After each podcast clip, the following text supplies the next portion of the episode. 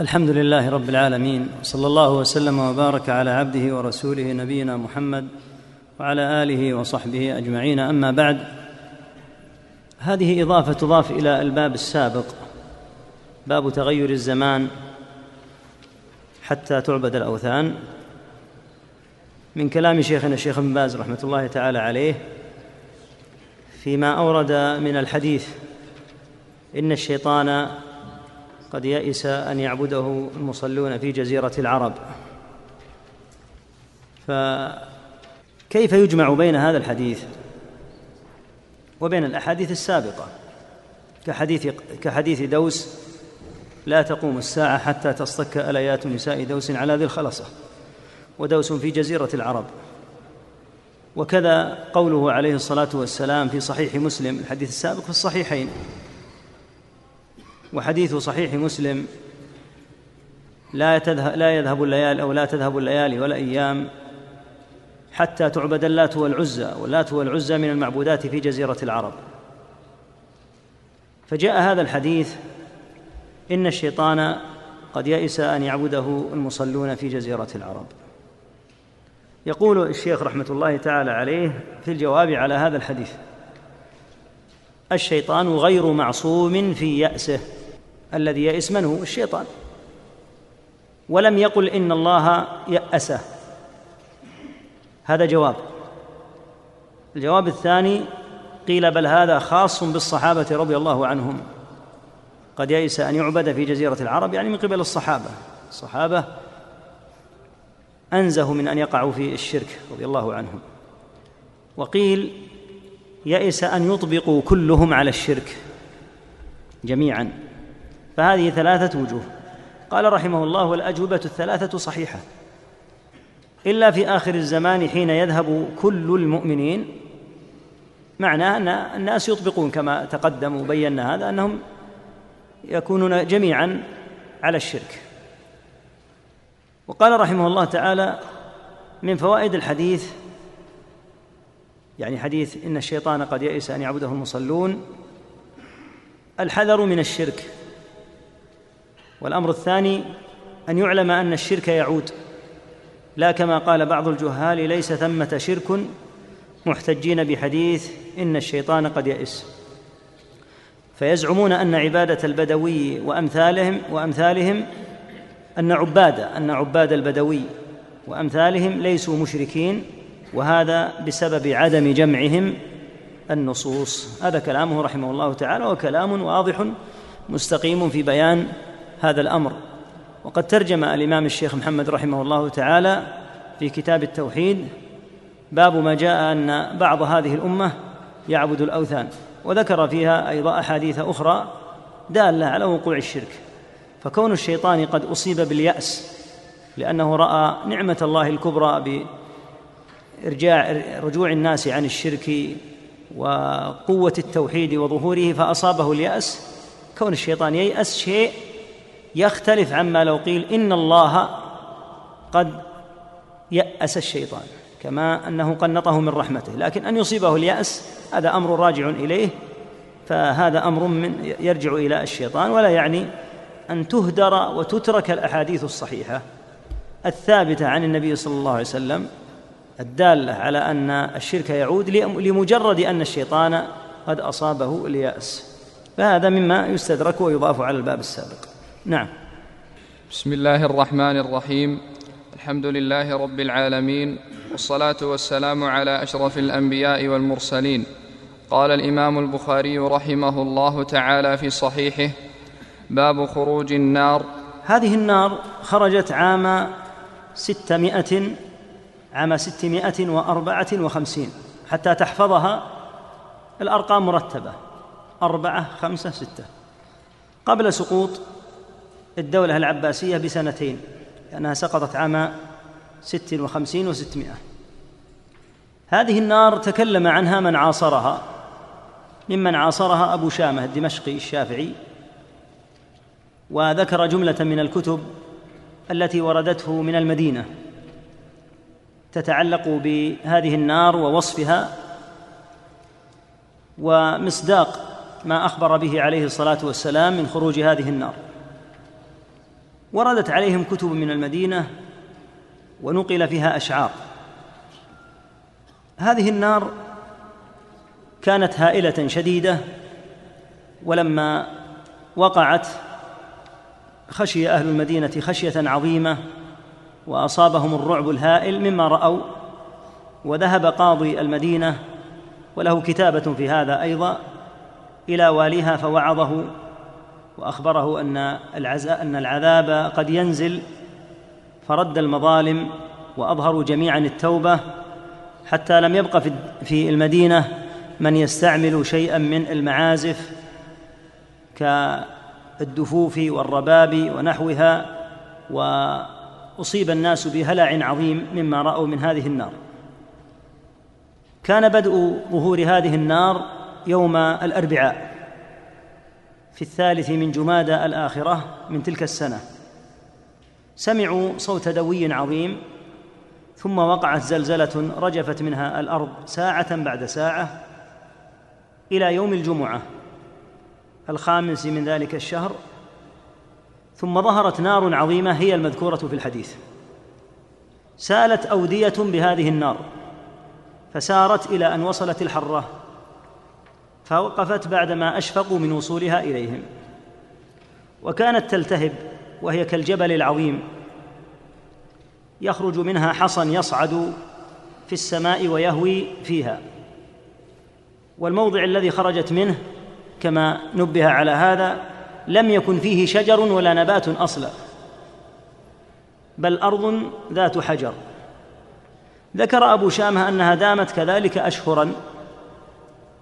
وأن أهل المدينة تنصلوا من الذنوب وتابوا وظهر عليهم الخوف وظنوا وقوع الهلكة بهم.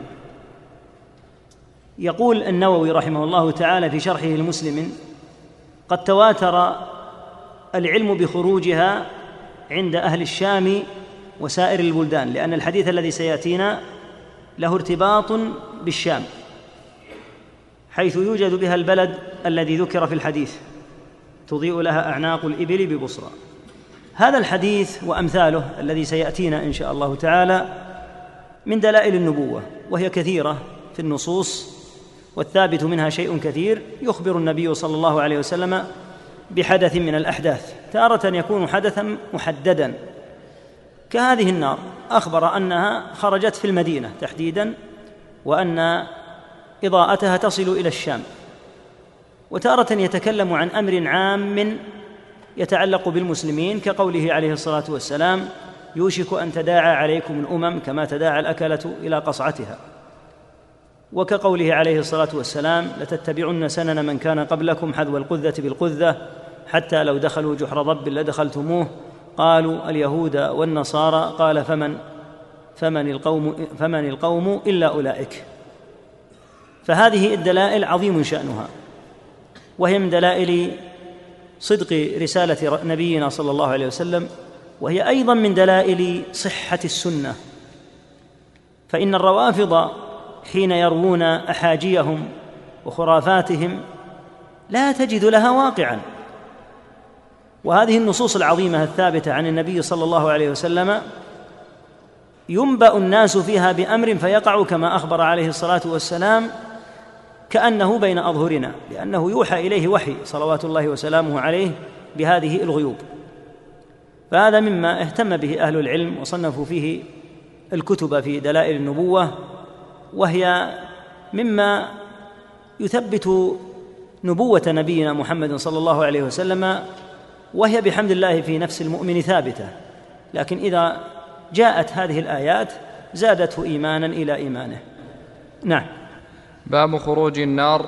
وقال أنس رضي الله عنه قال النبي صلى الله عليه وسلم أول أشراط الساعة نار تحشر الناس من المشرق إلى المغرب. الأشراط المراد بها العلامات.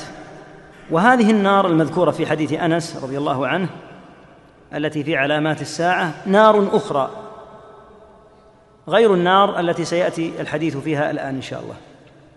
لأن النار المذكورة في حديث أنس تحشر الناس من المشرق إلى المغرب والعلم عند الله تعالى.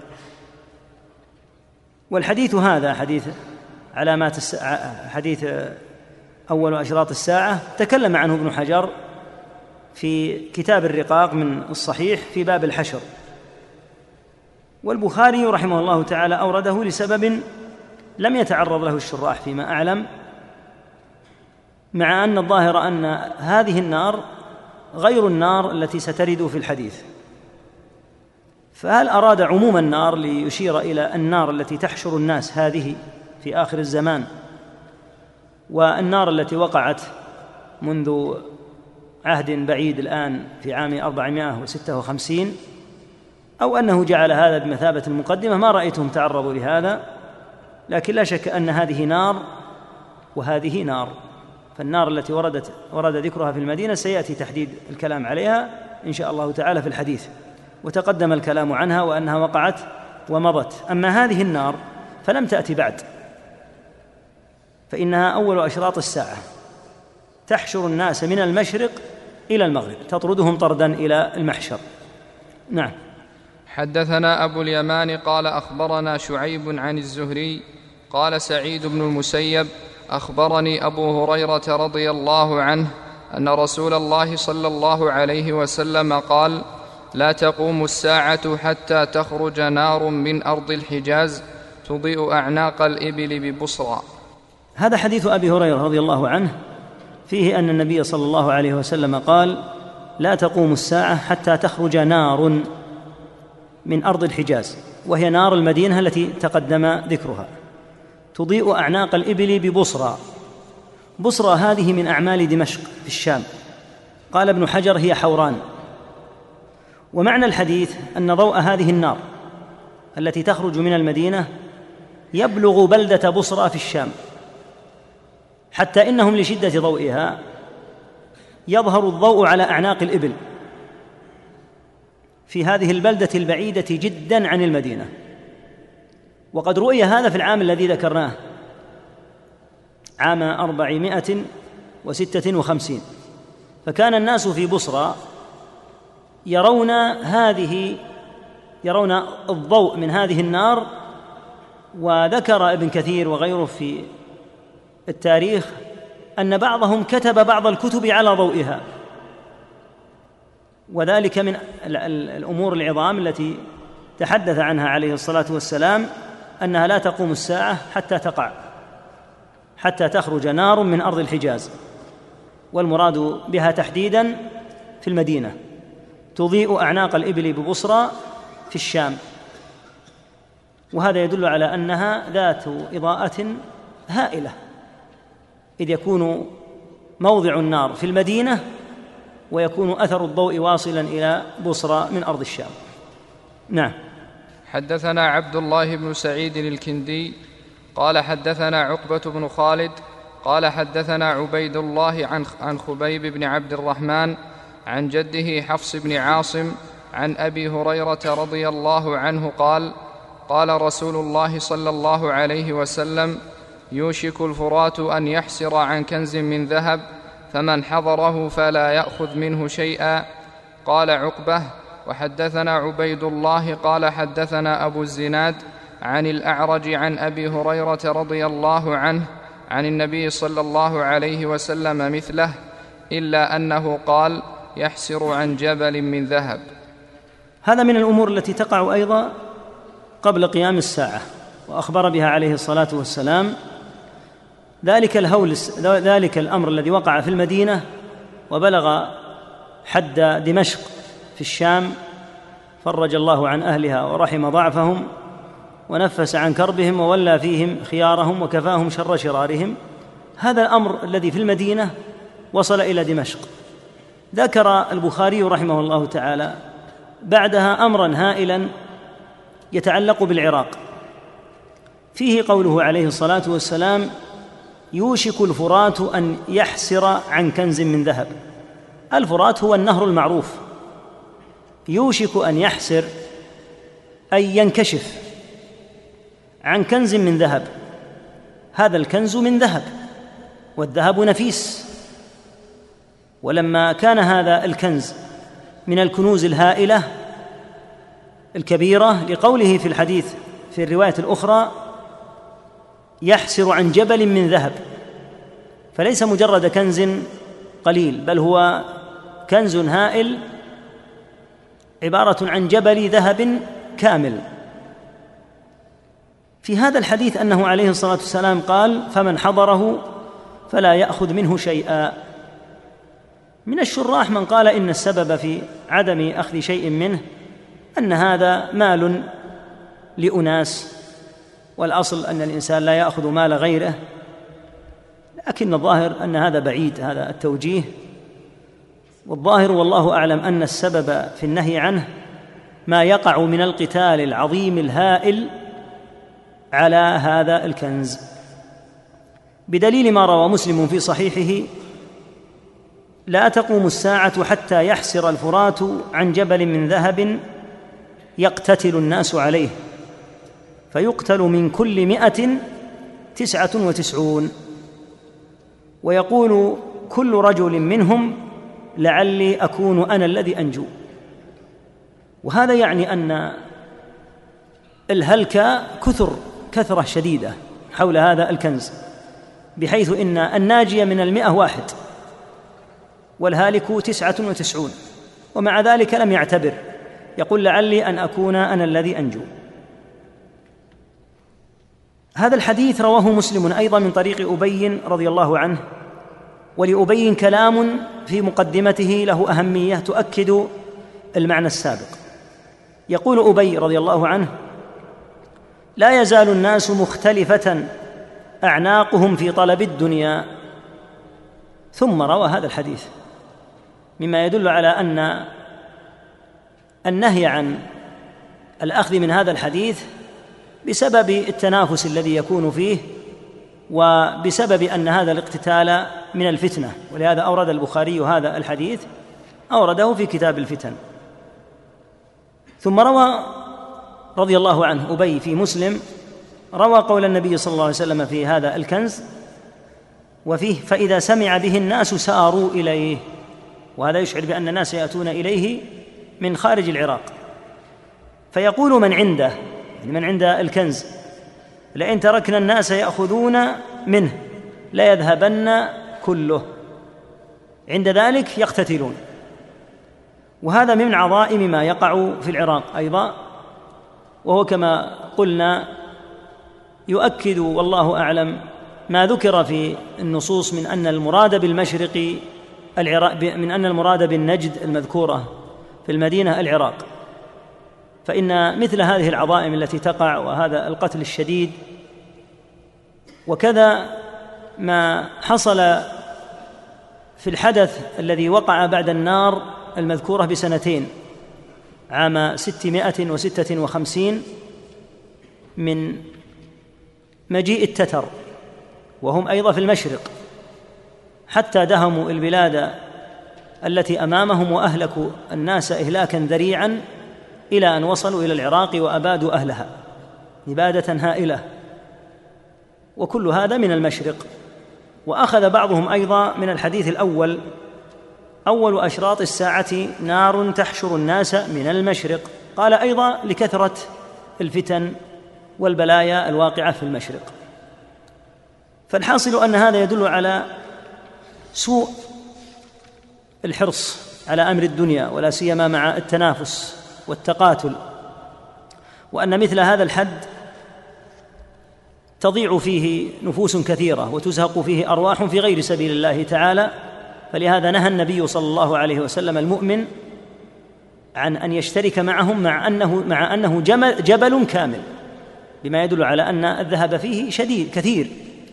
لكن نهى عليه الصلاة والسلام عن أن يدخل فيه لأن القتال إذا وقع على هذا الحد فلا يجوز للمسلم أن يشترك في قتال الناس حتى يأخذ ولا يجوز للمسلم أن يغرر بنفسه فيدخل في قتال هذا سببه. كما تقدم في كلام أبي برزة حين ذم الذين تقاتلوا قال إنهم يتقاتلون على الدنيا فالأمر الذي يصل إلى حد التقاتل وإزهاق الأنفس لمجرد المنافسة على أمر من أمور الدنيا لا شك أنه لا يجوز وأن الواجب على المسلم أن ينأى بنفسه عنه لأن الوضع يكون وضع لأن الوضع يكون وضع فتنة في هذه الحال عياذا بالله. نعم. باب حدثنا مسدد قال حدثنا يحيى عن شعبة قال حدثنا معبد قال سمعت حارثة بن وهب رضي الله عنه قال سمعت رسول الله صلى الله عليه وسلم يقول تصدقوا فسيأتي على الناس زمان يمشي الرجل بصدقته فلا يجد من يقبلها.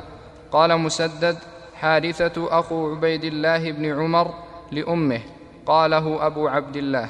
ذكر هنا باب بابا وفي كثير من النسخ. تكون هكذا. باب هذه من من طريقة البخاري. أن يبوب دون أن يضع ترجمة. لنوع صلة لأحاديث الباب بالذي قبله. قد تكون الصلة واضحة وقد تكون الصلة غير واضحة.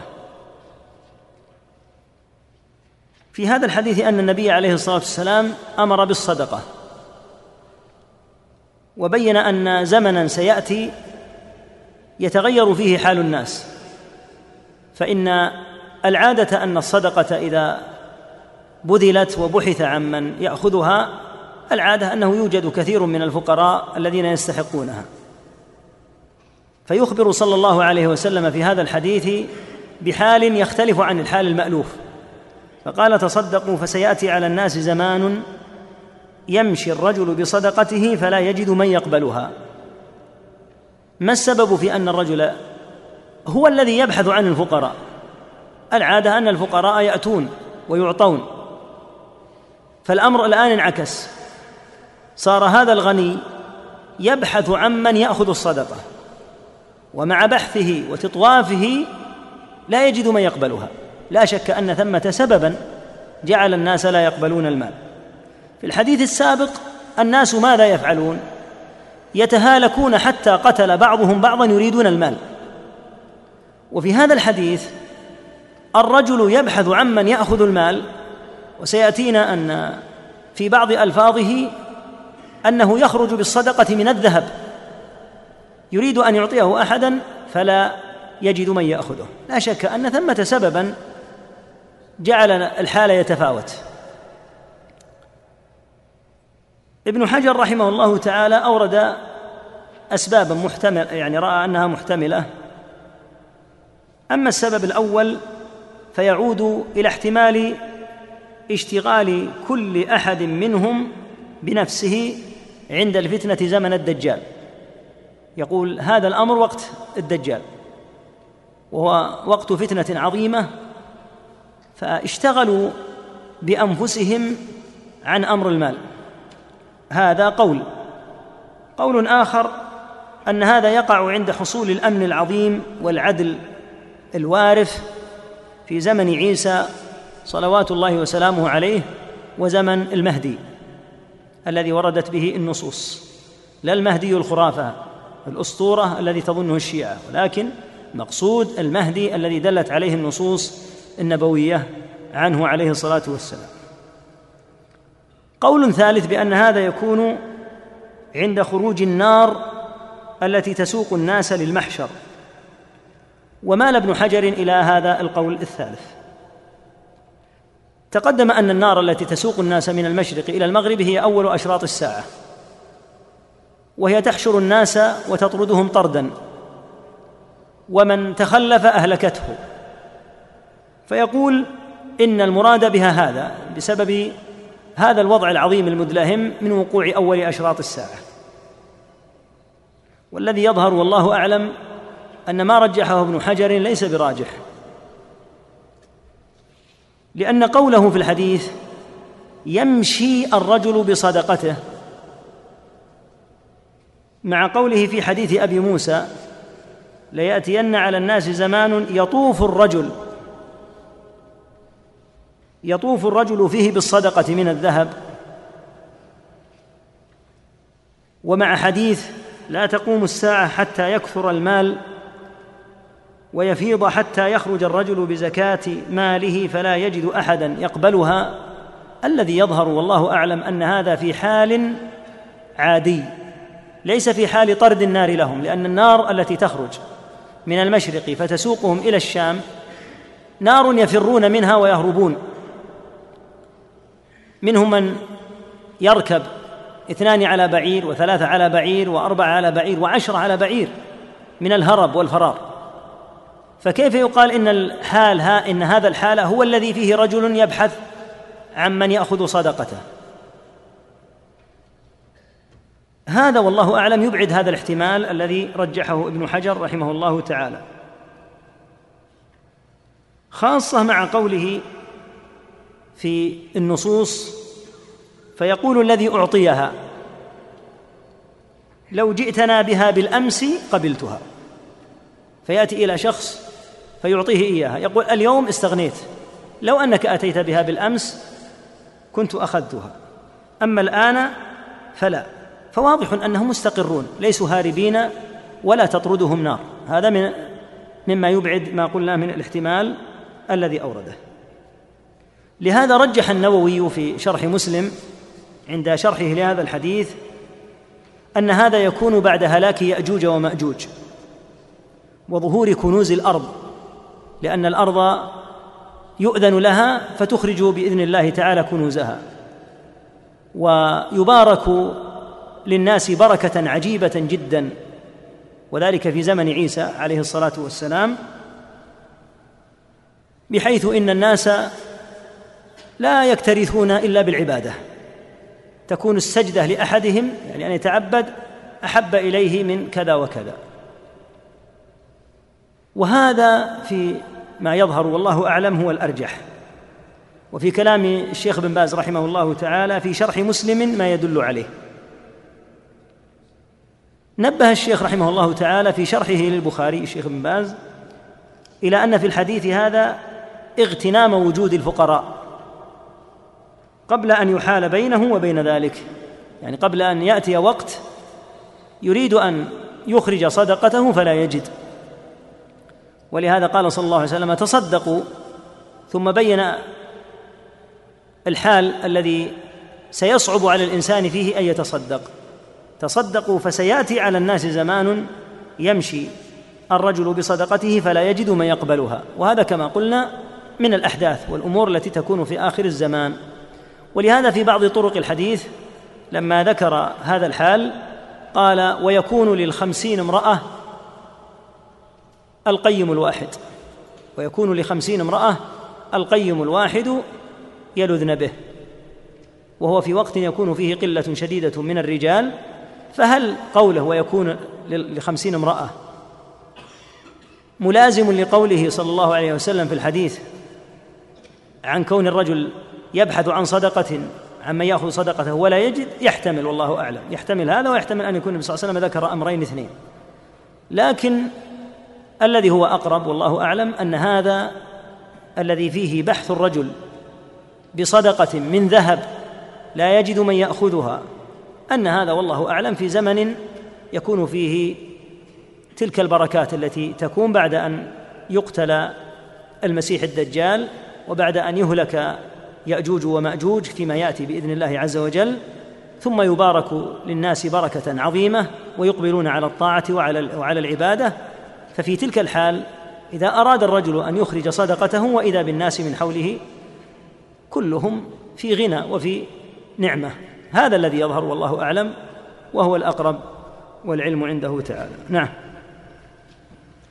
حدثنا أبو اليمان قال أخبرنا شعيب قال حدثنا أبو الزناد عن عبد الرحمن عن أبي هريرة رضي الله عنه أن رسول الله صلى الله عليه وسلم قال لا تقوم الساعة حتى تقتتل فئتان عظيمتان يكون بينهما مقتلة عظيمة دعوتهما واحدة وحتى يبعث دجالون كذابون قريب من ثلاثين كلهم يزعم أنه رسول الله.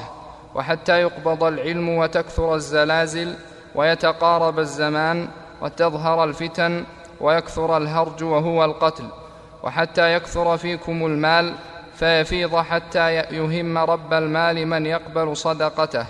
وحتى يعرضه فيقول وحتى يعرضه فيقول الذي يعرضه عليه لا أرب لي به. وحتى يتطاول الناس في البنيان وحتى يمر الرجل بقبر الرجل فيقول يا ليتني مكانه. وحتى تطلع الشمس من مغربها فإذا طلعت ورآها الناس يعني آمنوا أجمعون. فذلك حين لا ينفع نفسا إيمانها لم تكن آمنت من قبل أو كسبت في إيمانها خيرا. ولتقومن الساعة وقد نشر الرجلان ثوبهما بينهما فلا يتبايعانه ولا يطويانه.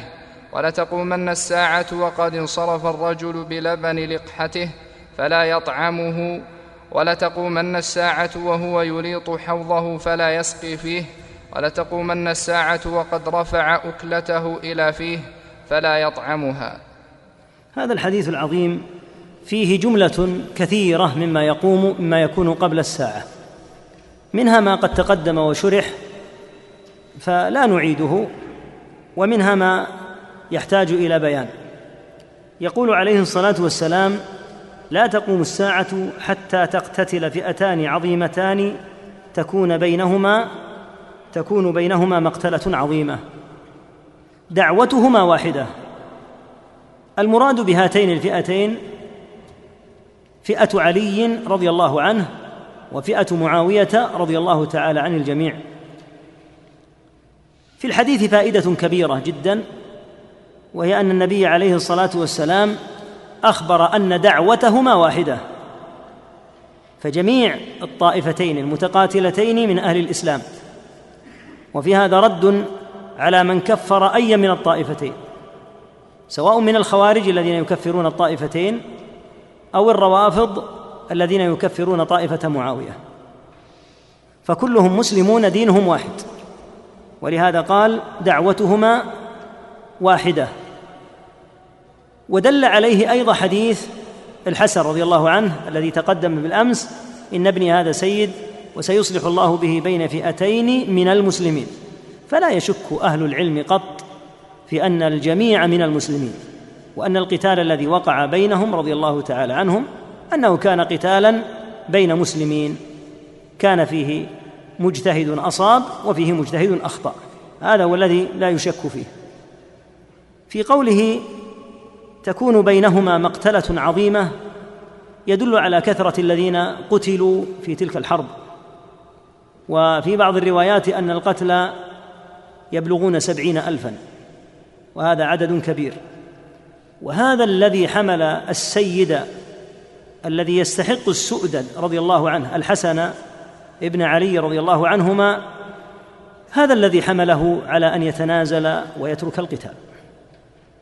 ولأجله قال لما طلب منه الصلح إن هذه الأمة قد عاثت في دمائها.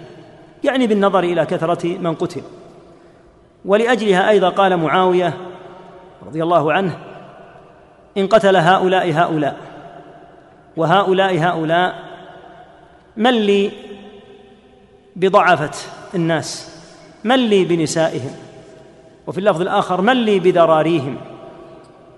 فإن الألوف الذين يقتلون وهذا أمر لا يتفطن له بعض الناس حين يستسهل أن يقتل أعداد غفيرة. هؤلاء الألوف ينشأ من قتلهم شيء عظيم جدا من الآثار على أهليهم وعلى ذرياتهم. فأبناؤهم الأيتام ونساؤهم الثكالى يكونون جميعا عرضة لمن لا يخاف الله تعالى.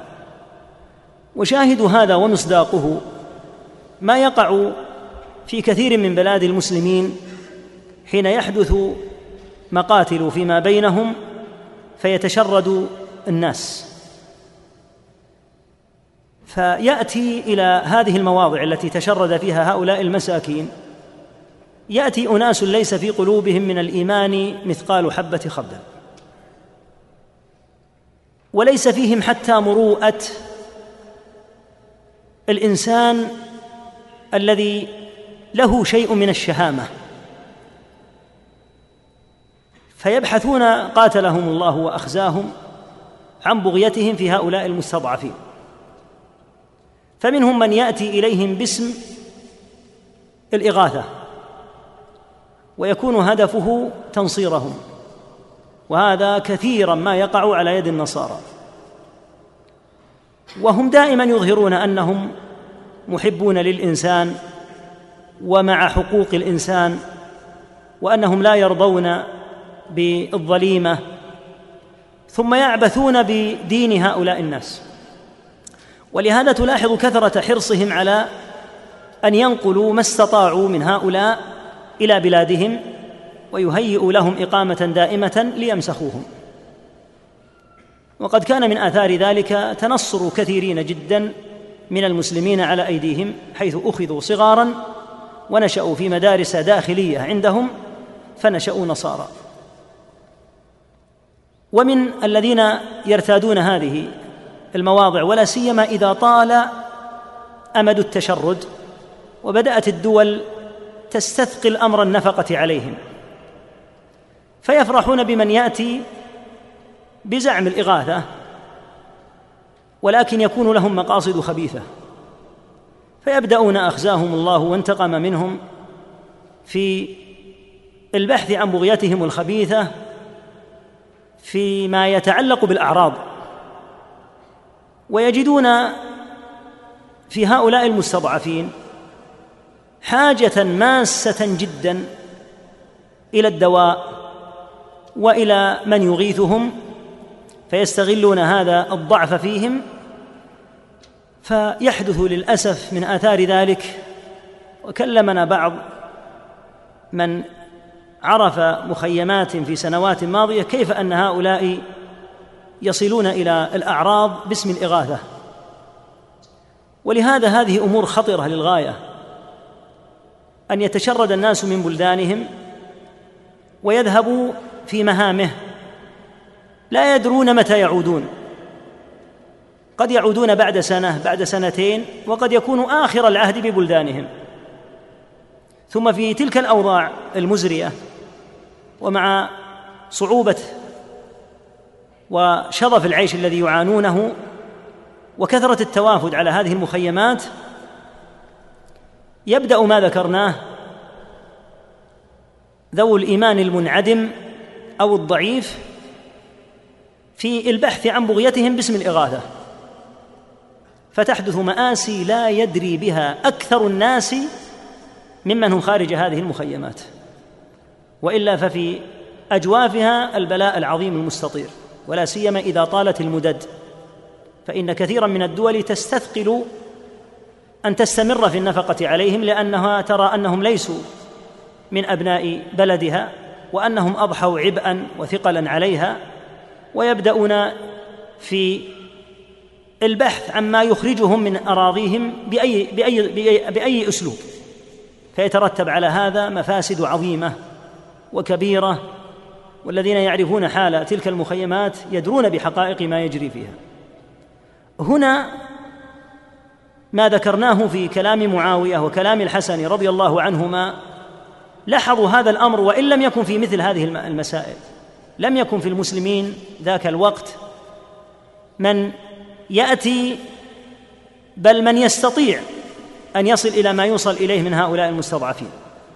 لكن الحسن ومعاوية رضي الله عنهما نظر إلى أمر اليتم والفقر وأمر ترمل النساء وأمر كثرة القتلى من المسلمين الذين يمكن أن يكونوا جنودا في سبيل الله وما سيحدث للأمة من ضعف عام بسبب هذا القتال.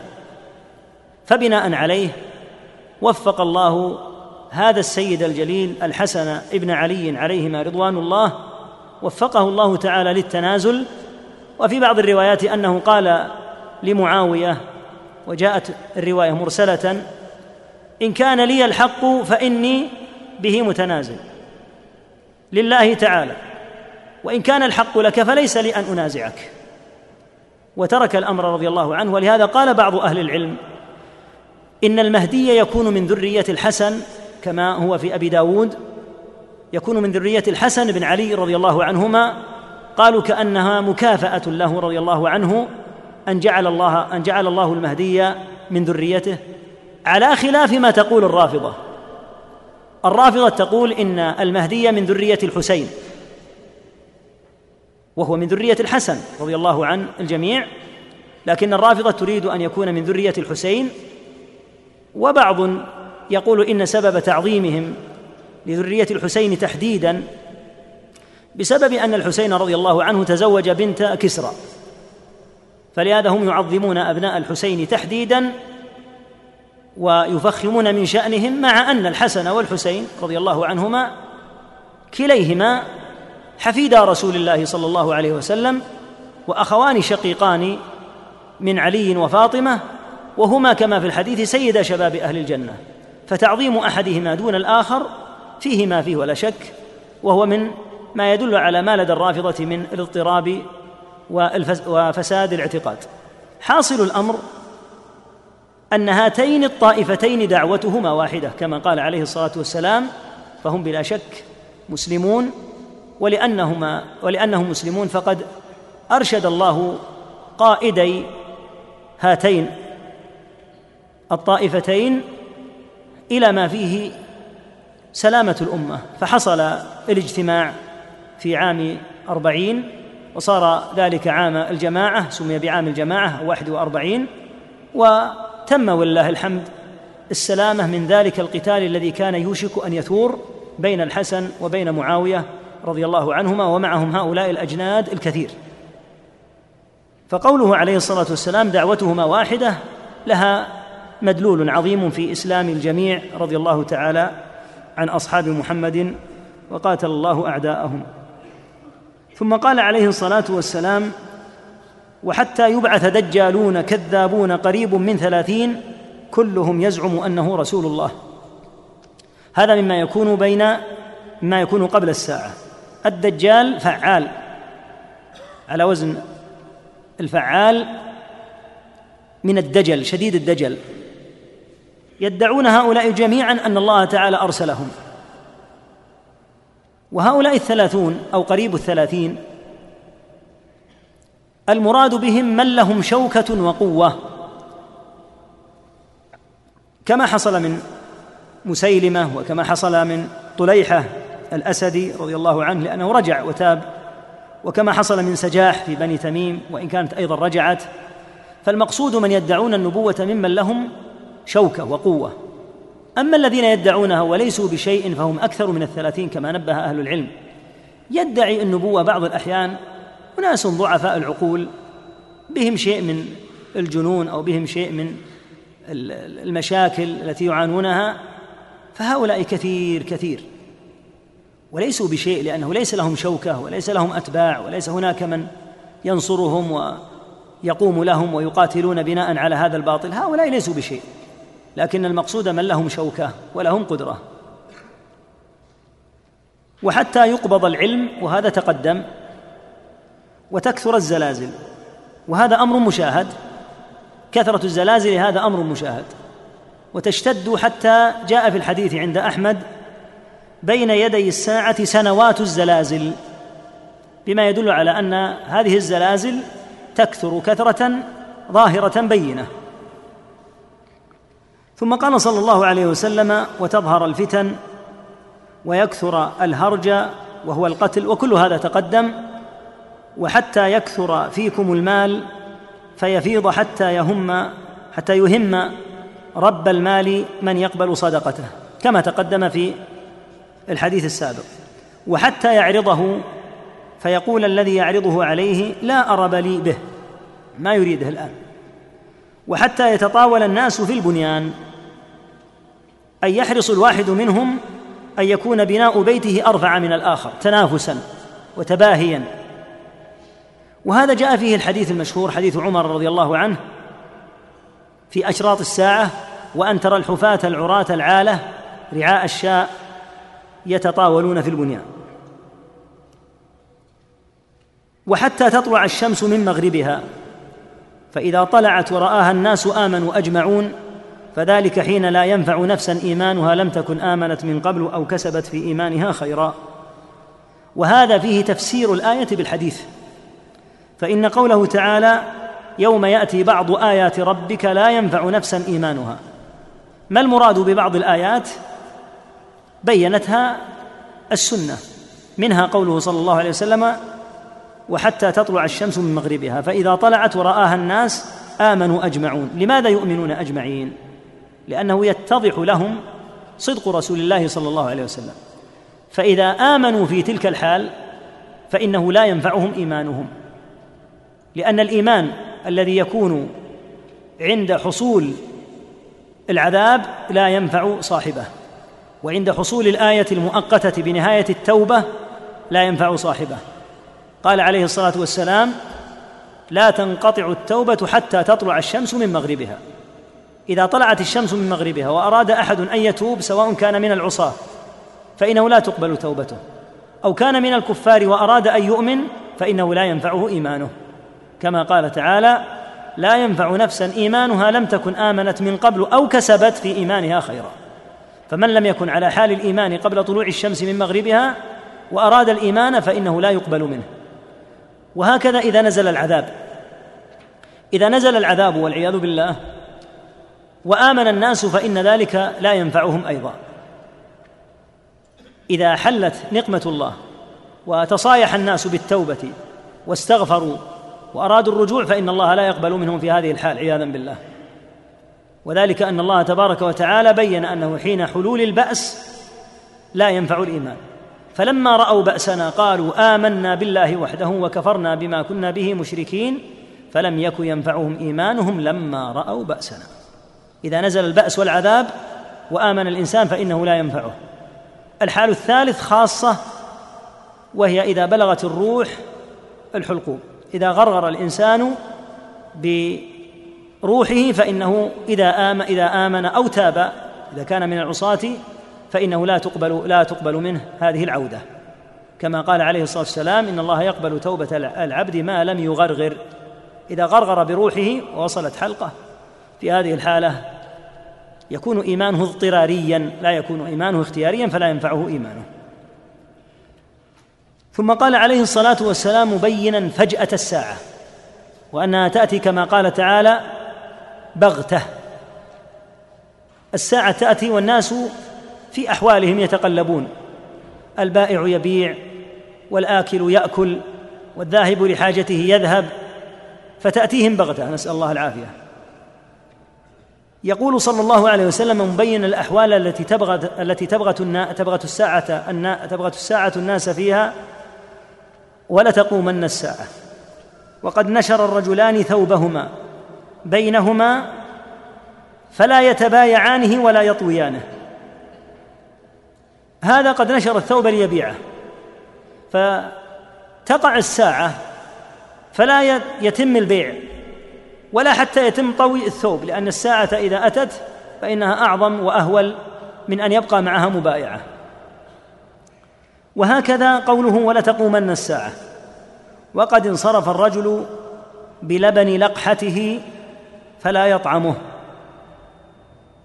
المقصود باللقحة تقال بالكسر وبالفتح الناقة قريبة العهد بالنتاج. يقال ناقة لقوح إذا كانت غزيرة اللبن. هذا قد أخذ لبن الناقة يريد أن يشربه فبغتته الساعة فلم يتمكن من أن يطعمه.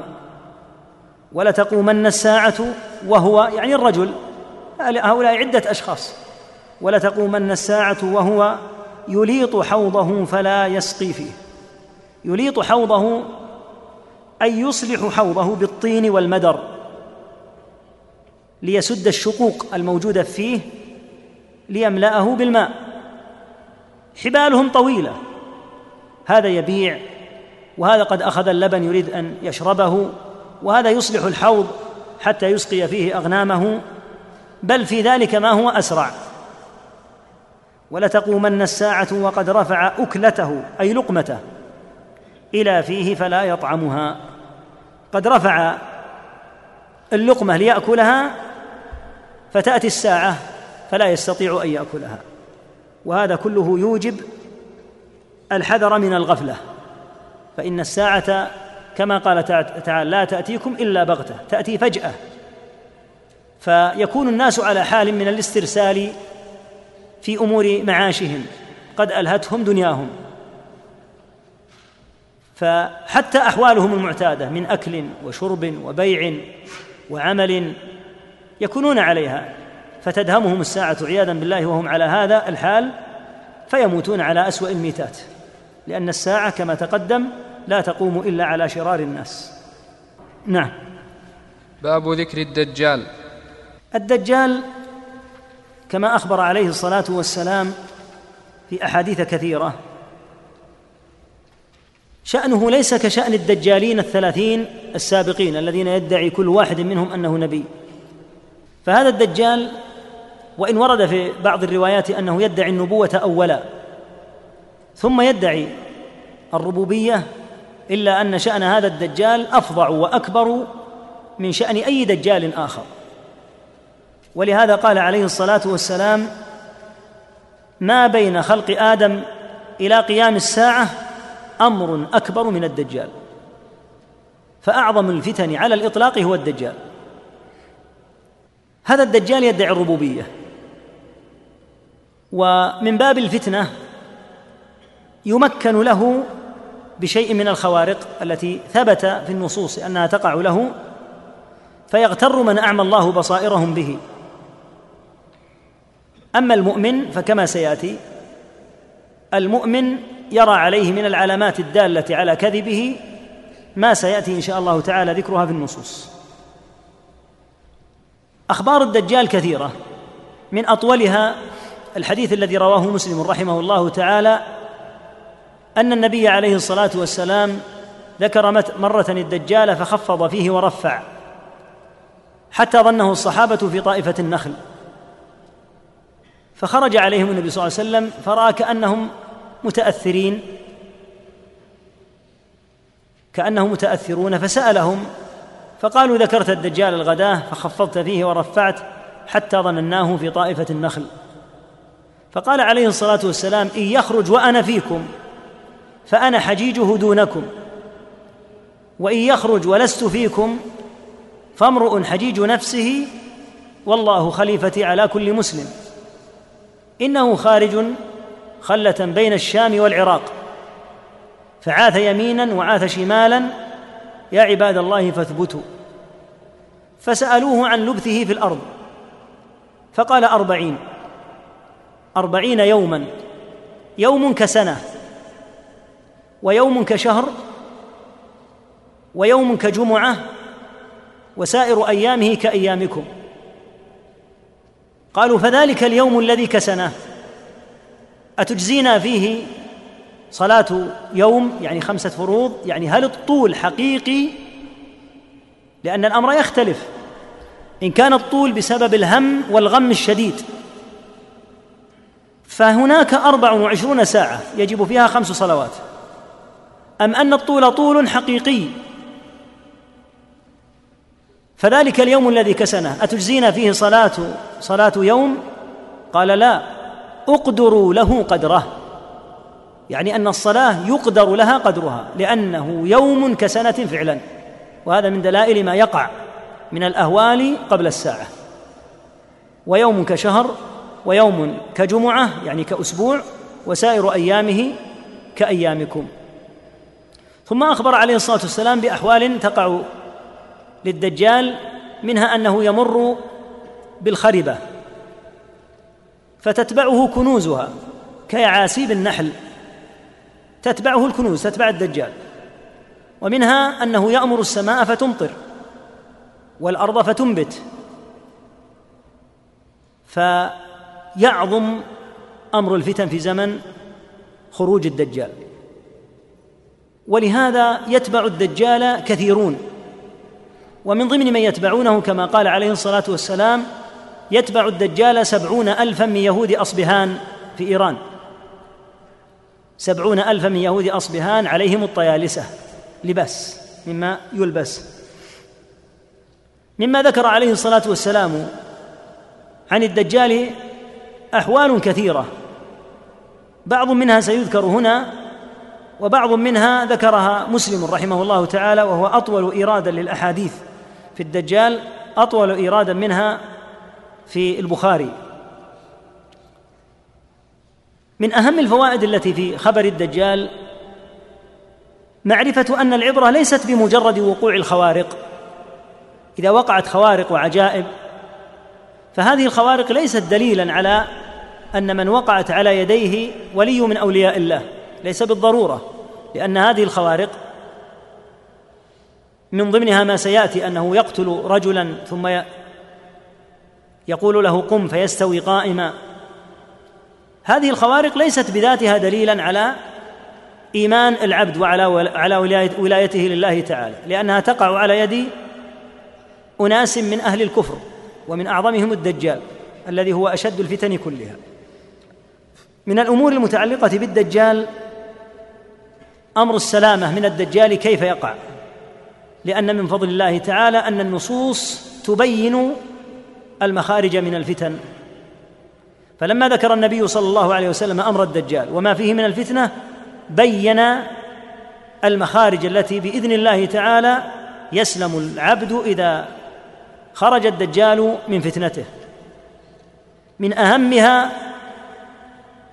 ومن أوضحها ومن أشد ما نحتاجه اليوم حتى مع غير فتنة مع غير فتنة الدجال ما رواه الإمام أحمد. وأبو داود أن النبي صلى الله عليه وسلم قال من سمع بالدجال فلينأ منه فلينأ منه أي فليبعد. فإن الرجل يأتيه وهو يحسب أنه مؤمن هو متأكد أنه ثابت فما يلبث أن يتبعه لما يبعثه من الشبهات. هذه الوسيلة يجب على المسلمين أن يراعوها في أمر الدجال وفي أمر الفتن عموما. فإن من الفتن ما اجتاح الناس بسبب أن الناس تعرضوا له وتقدم أن الفتنة من استشرف لها استشرفته. ومن أظهر هذا وأبينه ما وقع من فتنة كثير من الناس في السنوات الأخيرة في دينهم بسبب أن وسائل الإعلام. لما صارت موجهة بأنواع من التوجيه ومن أخطره التوجيه الاعتقادي الذي يسعى إلى زعزعة عقيدة المشاهد أو السامع. ومع ذلك انجفل كثير من الناس إلى هذه الوسائل فتغيروا تغيرا واضحا. وأعظم الفتن عياذا بالله فتنة القلب هذه بأن يتغير إيمان العبد وهو لا يشعر. وهذا من الأمور المشاهدة والسبب فيها ترك ما بينت النصوص من وجوب كف الأبصار وكف الأسماع عن الباطل وعن المحرم. فإن الناس كثيرا ما يتابعون هذه البلايا المتعلقة بأمور الاعتقاد بعضهم صبيان نساء أناس لا علم عندهم. ولهذا يأتيك بعضهم يقول أنا سمعتهم أو تابعتهم في قناة كذا يقولون شبهة من الشبه. هذه الشبهة الآن سببت لي قلقا كبيرا. أنا لم أعد قادرا على الراحة لأنهم اوردوا أوردوا علي هذه الشبهة. البدء خاطئ. ما الذي قال لك اذهب إليهم؟ ما الذي قال انه يجوز النظر ومتابعة هذه البلايا؟ وهم يطرحون أمورا متعلقة بالرب تعالى وبالقدر وبالصحابة وبالقيامة وبأحكام الشرع وهل الشرع مناسب أو غير مناسب؟ ويستضيفون زنادقة لا يشك في زندقتهم. يستضيفون في بعض الأحيان بعض الملاحدة بعض الشيوعيين. هو يقول عن نفسه أخزاه الله يقول أنا شيوعي. لا يؤمن نهائيا. كيف ينظر إلى هذا وكيف يتابع؟ لا يحل النظر إليهم ولا يحل متابعتهم. ثم ماذا سيقذفون؟ سيقذفون على الناس الفتن والشبهات. فالواجب عدم متابعتهم. وهذا التوجيه منه عليه الصلاة والسلام في أمر الدجال. ورد كثير من نظائره في غير الدجال من الفتن. ولهذا قال في الدجال من سمع بالدجال فلينأ منه ليبعد عنه. فإن الرجل يأتيه وهو يحسب أنه مؤمن كما يقول بعض الناس أنا لا يمكن أن أتأثر بهذه القنوات ولا يمكن أنا ولله الحمد إيماني قوي ثم ما هي إلا سنة سنتان وإذا بالرجل يتزلزل. وذلك أنه بلا علم شرعي وبلا سلاح كما قال الشيخ محمد عبد الوهاب رحمه الله في كشف الشبهات إنما يخشى على العامي إذا كان بلا سلاح يعني بلا سلاح في عقيدته يتسلح به. هذا الأمر العظيم هو الذي زعزع كثيرا من الناس عن أمور مسلمة ثابتة في الشرع وصاروا يناقشون فيها. وصارت أمور الشرع العظيمة الثابتة من الأمور التي تزعزعت عند كثير من الناس. وذلك جزاء وفاق. وعقوبة لمن خالف أمر الله في السمع والبصر. التي هي أمانة استأمن الله عز وجل عباده عليها. وقال إن السمع والبصر والفؤاد كل أولئك كان عنه مسؤولا. وهكذا ما يتزيد به بعضهم. فيقول أنا عندي صحيح البخاري وبجانبه كتاب سارتر. سبحان الله العظيم. يعني تريد أن تظهر للناس أنك تعرف ما عند هؤلاء من الكفر والفجور. وتقرن عدو الله هذا بصحيح البخاري. ويفاخر به. ثم تجده لا يعرف معنى لا إله إلا الله ولا يعرف أدنى معاني الشبه والقدرة على الرد عليها ثم يلقي بنفسه في هذه المهامة. ولهذا تأثر كثيرون. ومن هنا وجه النبي صلى الله عليه وسلم في أمر الدجال إلى هذا. من أعظم وسائل السلامة من الفتنة سواء فتنة الدجال أو غيره أن لا يأتي الإنسان إليها ولا يسعى بقدميه إليها. ولا يبذل ماله في شرائها وتوصيلها إلى منزله. من سمع بالدجال فلينأ منه ليبعد عنه. يدعي الربوبية يقتل أهل الإيمان يفعل هذه الأفاعيل لا تذهب إليه. ولهذا جاء عنه عليه الصلاة والسلام أنه قال ليفرن الناس من الدجال إلى الجبال. يحتمون بالجبال مع صعوبة المعيشة في الجبال. ومن وسائل السلامة من الدجال قراءة فواتح سورة الكهف والاستغاثة بالله تعالى منه لإخبار النبي عليه الصلاة والسلام أن من قرأ عليه فواتح سورة الكهف نجا منه. هل أتباع الدجال كثير؟ نعم. ومن أكثر من يتبعه كما جاءت النصوص النساء. حتى ورد أن الرجل يرجع إلى محرمه فيربطها لكثرة من ينجفل إلى الدجال من النساء. وذلك أن النبي صلى الله عليه وسلم قال في النساء ناقصات ما رأيت من ناقصات عقل ودين. أغلب للب الرجل الحازم من إحداكن. ولما كانت النساء كثيرا ما تعجب لقلة العلم وقلة البصيرة إلا من وفقها الله بالإيمان والتقوى كثيرا ما تعجب بالجديد وتحب أن تتابعه. صار أمر المخالفات في النساء أكثر منه في الرجال وهذا أمر مشاهد وملاحظ. فتشبههن بالكافرات ظاهر وحرصهن على التباهي والتنافس بينهن ظاهر. ومع وجود هذا في طائفة من الرجال ذوي العقول الضعيفة إلا أنه إلا أنهم لا يقارنون بالنساء والرجال أعقل كثيرا من النساء في الجملة. ولهذا كون أكثر من يتبع الدجال للنساء هو من الدلائل على حرصهن على اتباع الشيء الغريب الجديد. وهذا سبب تسلط أعداء الله تعالى من دعاة الشر المريدين لهؤلاء النساء في أعراضهن ودينهن تسلطهم على أمر النساء بشكل خاص.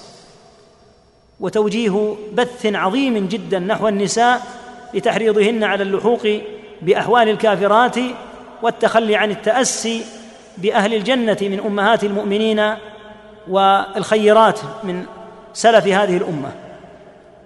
فمن أكثر من يتبعه النساء. مكثه في الأرض كما تقدم يمكث في الأرض أربعين يوما ويستمر حاله أربعون يوما بالتفصيل السابق. يوم كسنة ويوم كشهر ويوم كجمعة وسائر أيامه كأيامكم. من يقتله؟ يقتله عيسى ابن مريم عليه الصلاة والسلام. بعد مدة عظيمة من البلاء والفتن يقتل عيسى عليه الصلاة والسلام. هذا الدجال أبعد التصوير يا أخي لا تصور بارك الله فيك. فالدجال يقتل يقتله عيسى عليه الصلاة والسلام. ومما أخبر به النبي صلى الله عليه وسلم في أمر الدجال أنه لا يخرج حتى يترك ذكره في المنابر ويترك الأئمة ذكره على المنابر يوم الجمعة فيغفل الناس عنه فيخرج. وفي ذلك توجيه إلى العناية بذكر الدجال فإنه لا يخرج إلا على حين غفلة حين لا يذكر ولا يتعرض له أحد. يأتي إن شاء الله تعالى جملة مما يتعلق بالدجال وإن كان مسلم رحمه الله قد أورد أحاديث الدجال أكثر تفصيلا من ما ذكر البخاري رحمهما الله. نعم. باب ذكر الدجال. حدثنا مسدد قال حدثنا يحيى قال حدثنا إسماعيل قال حدثني قيس قال لي المغيرة بن شعبة رضي الله عنه ما سأل أحد النبي صلى الله عليه وسلم عن الدجال ما سألته وإنه قال لي ما يضرك منه قلت لأنهم يقولون إن معه جبل خبز ونهر ماء. قال هو أهون على الله من ذلك. هذا الحديث الأول حديث المغيرة رضي الله عنه. كان كثير السؤال للنبي صلى الله عليه وسلم عن الدجال. فقال له عليه الصلاة والسلام مرة يا بني يعني ما يضيرك منه؟ أو كما قال عليه الصلاة والسلام فأخبر النبي صلى الله عليه وسلم بأنه يسمع أنه يقال إن الدجال معه جبل خبز ونهر ماء. فقال عليه الصلاة والسلام هو أهون على الله من ذلك. سيأتينا حديث فيه أن مع الدجال نهر ماء ومعه نار فناره ماء عذب وماؤه نار تحرق. ما الجمع بين هذا الحديث وبين الحديث الآتي؟ قال شيخنا ابن باز رحمة الله تعالى عليه قال جماعة من العلماء كان هذا قبل أن يعلم النبي صلى الله عليه وسلم ما معه من الخوارق. يعني أن النبي صلى الله عليه وسلم قال هذا قبل أن يوحى إليه في شأن الدجال. فلما أوحي إليه في شأن الدجال بالحديث الذي سيأتي أخبر به عليه الصلاة والسلام. ويأتينا إن شاء الله تعالى الكلام على الماء الذي معه والنار الذي معه إن شاء الله في الحديث عند ذكره. نعم. حدثنا موسى بن إسماعيل قال حدثنا وهيب قال حدثنا أيوب عن نافع عن ابن عمر رضي الله عنهما أراه عن النبي صلى الله عليه وسلم قال أعور عين اليمنى كأنها عنبة طافية. هذا من الأوصاف التي في الدجال. أن عينه اليمنى عوراء. كأنها عنبة طافية. روي طافية بالياء وروي طافئة بالهمز. طافية بالياء معناها أي طفت. ونتأت مرتفعة وفيها ضوء فتكون مرتفعة. إذا قيل بالياء. وإذا قيل بالهمز فمعناه طافئة يعني طفئ نورها ذهب نورها. هذا وضع الدجال. وسيأتي إن شاء الله تعالى الكلام على هذا وعلى مدلوله عند الكلام على الحديث بتتمته إن شاء الله. نعم. حدثنا سعد بن حفص قال حدثنا شيبان عن يحيى عن إسحاق بن عبد الله بن أبي طلحة عن أنس بن مالك رضي الله عنه قال قال النبي صلى الله عليه وسلم يجيء الدجال حتى ينزل في ناحية المدينة. ثم ترجف المدينة ثلاث رجفات فيخرج إليه كل كافر ومنافق. في هذا الحديث أن الدجال يأتي المدينة لكنه لا يستطيع الدخول إلى المدينة ولا إلى مكة كما سيأتي في حديث المدينة إن شاء الله تعالى.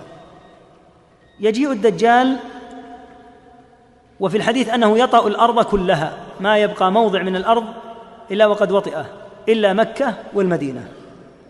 فإذا جاء إلى المدينة وهو لن يدخل المدينة كما سيأتي وتحرسها ملائكة الله تعالى في المدينة منافقون. وفي بعض الروايات أنه ذكر حتى الفساق. حدد الموضع الذي ينزل فيه الدجال لأنه يقول حتى ينزل في ناحية المدينة. حدد في الحديث ببعض السباخ وسميت تحديدا سبخة الجرف ينزل فيها الدجال. المدينة إذا نزل الدجال خارجها ترجف ثلاث رجفات. فيخرج الله عز وجل إليه كل منا... كل كافر ومنافق. وهذا يدل على وجود أناس من أهل الكفر والنفاق داخل المدينة. هؤلاء لما كانوا أهل خبث يناسبون الحج... يناسبون الدجال. رجفت المدينة بهم فخرجوا خارج المدينة. لأنه لا طمع له بأن يلتقي بهؤلاء المنافقين والكفار داخل المدينة إذ هي محروسة منه. فترجف المدينة فيخرج هؤلاء الكفار والمنافقون إليه وتخلص المدينة منهم. وجاء في الحديث أن المدينة تنفي خبثها كما ينفي الكير خبث الحديد. فنفي الكير النفي النهائي يكون يوم خلاص المدينة من هؤلاء. ولهذا جاء أن المدينة تخلص منهم فهو يوم الخلاص. تتخلص من هؤلاء الكفار والمنافقين لأن المدينة معقل معقل الإسلام ومهاجر النبي صلى الله عليه وسلم لا يليق أن يكون فيها كافر ولا منافق. فتتخلص منهم وتبقى طيبة كما هو اسمها وهكذا أيضا مكة. فإنه لا يستطيع أن يدخلها ويخرج إليه كل كافر وكل منافق. نعم. حدثنا عبد العزيز بن عبد الله قال حدثنا إبراهيم بن سعد عن أبيه عن جده عن أبي بكرة رضي الله عنه عن النبي صلى الله عليه وسلم قال لا يدخل المدينة رعب المسيح الدجال ولها يومئذ سبعة أبواب على كل باب ملكان. قلنا إن الدجال ينزل بالقرب منها عند السبخه هذه سبخة الجرف ولا يقدر على الدخول إليها فلهذا لا يدخل المدينة رعب الدجال. بخلاف المدينة ومكه أيضا بخلاف غيرها من البلاد. ويقاتله المسلمون. الدجال يقاتل من قبل المسلمين. وجاء عن أبي هريرة رضي الله عنه أنه قال ثلاث لا أزال أحب بني تميم بسبب ما سمعت رسول الله صلى من رسول الله صلى الله عليه وسلم فيهم. ذكر منهم ذكر منها أن النبي صلى الله عليه وسلم قال هم أشد أمتي على الدجال يقول أبو هريرة فلا أزال أحبهم لهذه الثلاث والتي منها أنهم يقاتلون الدجال وأنهم أشد الناس على الدجال. وهذا يدل على أن في المسلمين من يبقى ويثبت ويقاتل هذا العدو الخبيث ويكون شديدا عليه أيضا. وإن كان يطأ الأرض هو يطأ الأرض ويتسلط على خصومه ويفتن كثيرين لأنه في الحديث أنه يأتي من يفتنون فإذا قبلوا دعوته عياذا بالله انفتحت عليهم النعم من باب الفتنة عياذا بالله تعالى. فتذهب عليهم سارحتهم وتكون على أحسن حال من الشبع والنعمة وارتوائهم بألبانها. ويأتي إلى أناس من المؤمنين فيرد فيردون عليه دعوته يعني يأبون. يقول صلى الله عليه وسلم فيصبحون ممحلين ليس بأيديهم شيء. وهذا من الفتنة أن الذين أطاعوه أصابهم الترف والنعيم وأن الذين أبوا تسلط عليهم الفقر امتحانا. فيقاتله المسلمون وترد عليه دعوته من قبل أهل الإيمان ولا يستطيع أن يدخل مكة ولا المدينة كما تقدم ولكن لا شك أنه يطأ الأرض كلها وأنه يتمكن لأن النبي صلى الله عليه وسلم سئل ما إسراعه؟ قال كالغيث استدبرته الريح.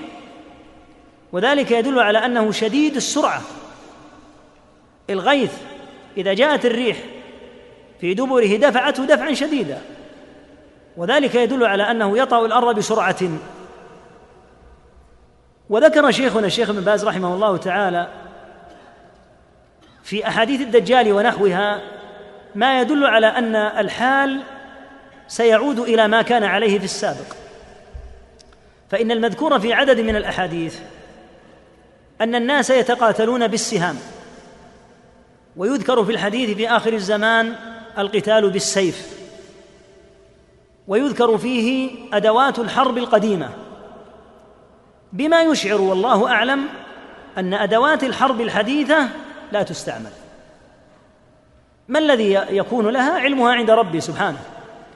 لكن النصوص كثيرة جدا في أن الوسائل القديمة التي كان عليها الناس قبل الوضع الذي نحن فيه ومنها الدواب كركوب الحمير والخيل وغيرها هذا كله يرجع في آخر الزمان. أن يتقدم أحد بين يدي الله يقول سوف ينتهي كذا أو سوف يحصل كذا هذا لا يحل هذا من الغيب. لكن من الأمور المؤكدة أن وسائل الناس القديمة في مراكبهم وفي أسلحتهم هي المذكورة في آخر الزمان. بما يدل والله أعلم على أن هذه الوسائل الموجودة اليوم الله أعلم ما الذي يصير لها لكنها لا يرد لها ذكر ولا إشارة حتى في الأحاديث وفي النصوص بما يدل على أن الناس يعودون إلى ما كانوا عليه. يقول صلى الله عليه وسلم في شأن المدينة لا يدخل المدينة رعب المسيح الدجال ولها يومئذ سبعة أبواب على كل باب ملكان.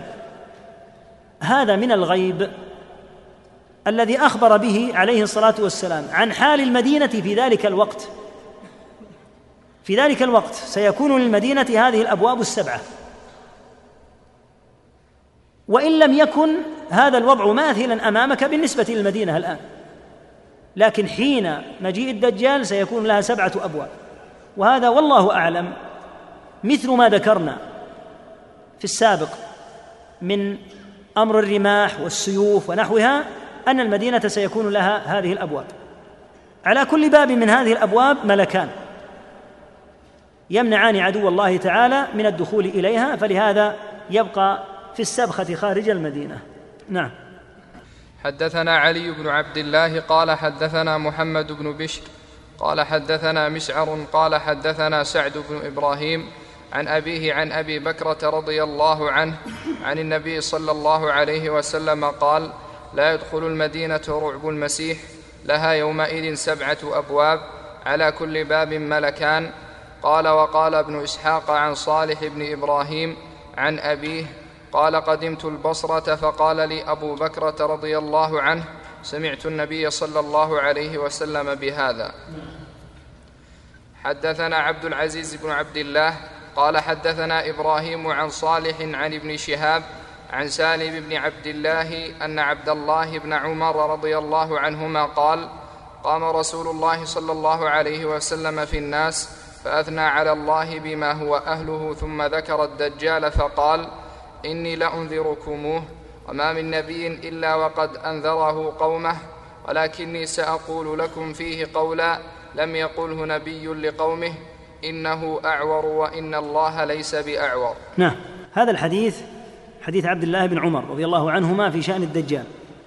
أن النبي صلى الله عليه وسلم قام يعني فخطب فأثنى على الله تعالى بما هو أهله ثم ذكر الدجال فقال إني لأنذركموه وما من نبي إلا وقد أنذره قومه ولهذا في بعض الروايات لقد أنذره نوح قومه وهذا يدل على فظاعة أمر الدجال حيث يتفق الرسل كلهم على التحذير من الدجال مع أنه لم يخرج لن يخرج إلا في أمة محمد صلى الله عليه وسلم لأن أمة محمد هي آخر الامم ولكن تحذير الرسل جميعا منه دال على فظاعة فتنته.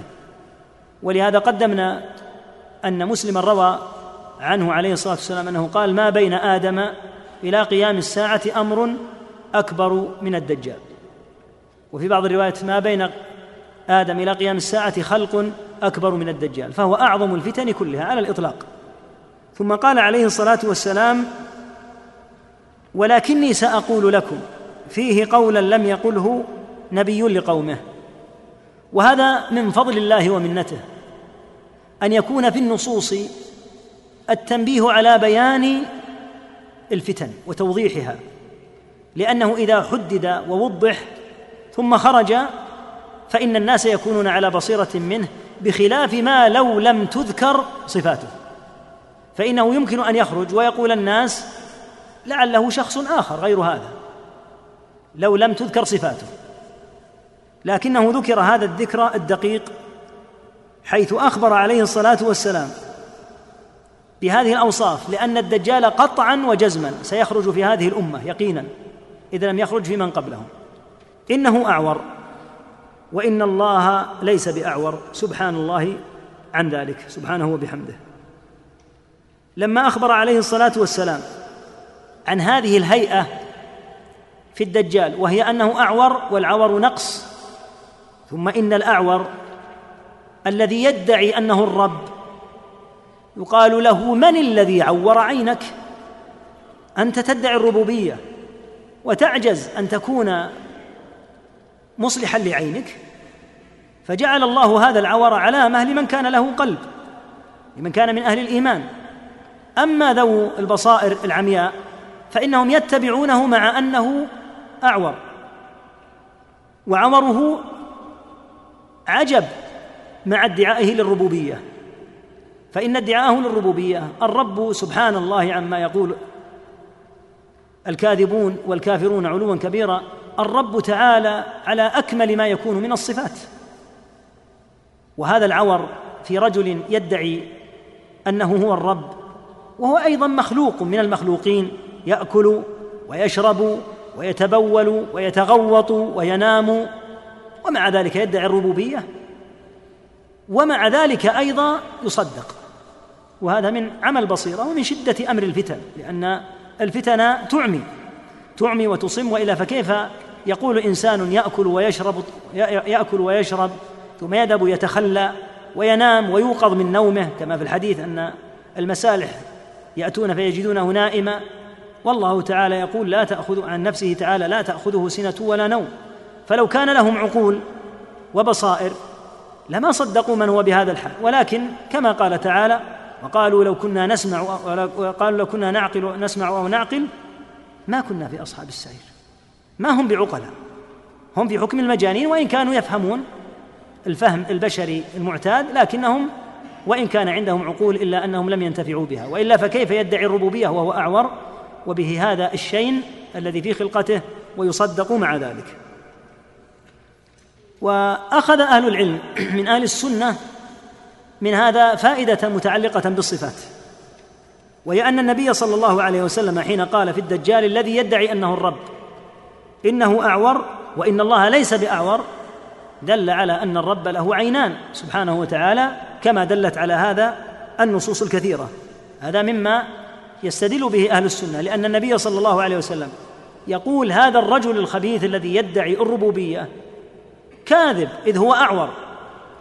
ثم يقول إن رب العالمين سبحانه وتعالى ليس بأعور أي أن لله عينين سبحانه وبحمده كما قد دلت على هذا النصوص. نعم. حدثنا يحيى بن بكير قال حدثنا الليث عن عقيل عن ابن شهاب عن سالم عن عبد الله بن عمر رضي الله عنهما أن رسول الله صلى الله عليه وسلم قال بين أنا نائم أطوف بالكعبة فإذا رجل آدم سبط الشعر ينطف أو يهراق رأسه ماء قلت من هذا؟ قالوا ابن مريم ثم ذهبت ألتفت فإذا رجل جسيم أحمر جعد الرأس أعور العين كأن عينه عنبة طافية قالوا هذا الدجال أقرب الناس به شبها ابن قطن رجل من خزاعة. هذا بيان لخلقة الدجال أيضا وتوصيف وتحديد لشكله في الآتي. في شعره فشعره متجعد فهو جعد الرأس. في عينه فعينه كما تقدم كأنها عنبة طافية. في جسمه فهو رجل جسيم. شبهه صلى الله عليه وسلم برجل من خزاعة من أهل الجاهلية. يسمى عبد العزى ابن قطن. فكل هذا التحديد منه عليه الصلاة والسلام للدجال في خلقته وفي الذي يدعيه وفي الذي يأمر به وفي الأحوال التي تكون معه مثل الخوارق وغيرها. إضافة إلى ما سيأتي إن شاء الله تعالى في الحديث الآتي كل هذا لتوضيح حقيقه حقيقة الدجال بحيث إذا خرج يكون أمام المؤمن توضيح تام عما يتعلق بالدجال كما سيأتي في خبر الشاب الذي يفضح الدجال ويقيم على الناس الحجة ويحذرهم منه ويقول إن هذا هو الدجال الذي حذركم رسول الله صلى الله عليه وسلم. نعم. حدثنا عبد العزيز بن عبد الله قال حدثنا إبراهيم بن سعد عن صالح عن ابن شهاب عن عروة أن عائشة رضي الله عنها قالت سمعت رسول الله صلى الله عليه وسلم يستعيذ في صلاته من فتنة الدجال. وهذا معروف عنه عليه الصلاة والسلام وهو مشروع أن يستعاذ بالله من أربع بعد أن يصلي على النبي صلى الله عليه وسلم في التشهد الأخير يقول اللهم إني أعوذ بك من عذاب جهنم ومن فتنة المحيا والممات أعوذ بك من عذاب جهنم ومن عذاب القبر ومن فتنة المحيا والممات ومن فتنة المسيح الدجال. هذا الدعاء ذهب بعض أهل العلم إلى أنه واجب في الصلاة. ولما روى مسلم الحديث من طريق طاووس عنه عليه الصلاة عن ابن عباس عنه عليه الصلاة والسلام عن ابن عباس أو عن غيره. رواه طاووس عن أحد الصحابة أن النبي صلى الله عليه وسلم أمر بالتعوذ سأل طاووس ابنه هل تعوذت؟ يعني من هذه الأربع؟ فقال لا فأمره أن يعيد الصلاة كأنه يراها على سبيل الوجوب. وهو اختيار بعض أهل العلم أن التعوذ من هذه الأربع واجب. وإن كان كثير من أهل العلم يرى أنها ليست على سبيل الوجوب لأن النبي صلى الله عليه وسلم في بعض الروايات لما ذكر الصلاة عليه قال ثم ليتخير من الدعاء ما شاء. فدل على أنها ليست على سبيل الحتم ولكن ينبغي الحرص عليها. ينبغي الحرص على أن يتعوذ بالله من هذه الأربع. والتعوذ منه في كل صلاة دليل على شدة فتنته لأنك تتشهد في هذه الصلوات ألوف المرات في حياتك. إذا كانت الصلوات في العام الواحد الفرائض الفرائض وحدها نحو من ألف وثمانمائة صلاة في الظهر والعصر والمغرب والعشاء والفجر. في كل يوم تتعوذ بالله من شر فتنة المسيح الدجال خمس مرات. فضلا عن تعوذك منه في بقية النوافل. فيتعوذ بالله منه ألوف المرات. وكل هذا يؤكد على ما فيه من الشر وعلى ما في فتنته من البلاء وأن وقته وقت عصيب للغاية كما أشرنا إلى شيء من هذا فيما يتعلق بالتعريف به في أول الباب. نعم. حدثنا عبدان قال أخبرني أبي عن شعبة عن عبد الملك عن ربعي عن حذيفة رضي الله عنه عن النبي صلى الله عليه وسلم قال في الدجال إن معه ماء ونارا فناره ماء بارد وماؤه نار. قال أبو مسعود رضي الله عنه أنا سمعته من رسول الله صلى الله عليه وسلم. هذا الحديث الذي قلنا إنه يدل والله أعلم على أن قول النبي صلى الله عليه وسلم في أول الباب هو أهون على الله من ذلك أنه كان قبل أن يوحى إليه بهذا. فلما أوحي إليه بلغه عليه الصلاة والسلام. قال في شأن الدجال إن معه ماء ونارا ومن خبثه وشره وفتنته الأمر في هذه الماء والنار معكوس فالنار التي معه حقيقتها ماء بارد والماء الذي معه نار تحرق.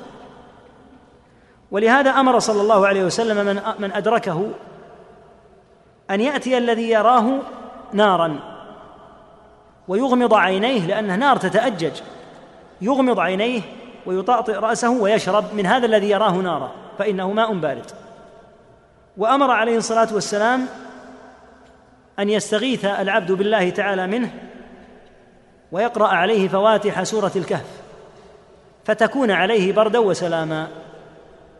فمن شأنه ومن شره وفتنته هذا الحال أن معه ماء حقيقتها أنها نار وأن معه نارا حقيقتها أنها ماء بارد. نعم.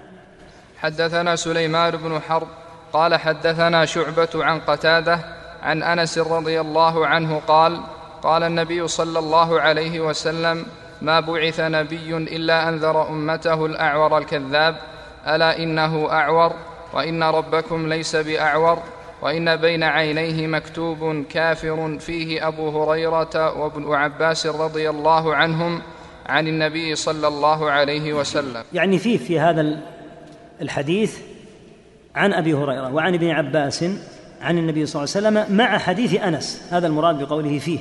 يعني في هذا الباب هذا الحديث ورد من طريق أنس وورد أيضا من طريق أبي هريرة وابن عباس.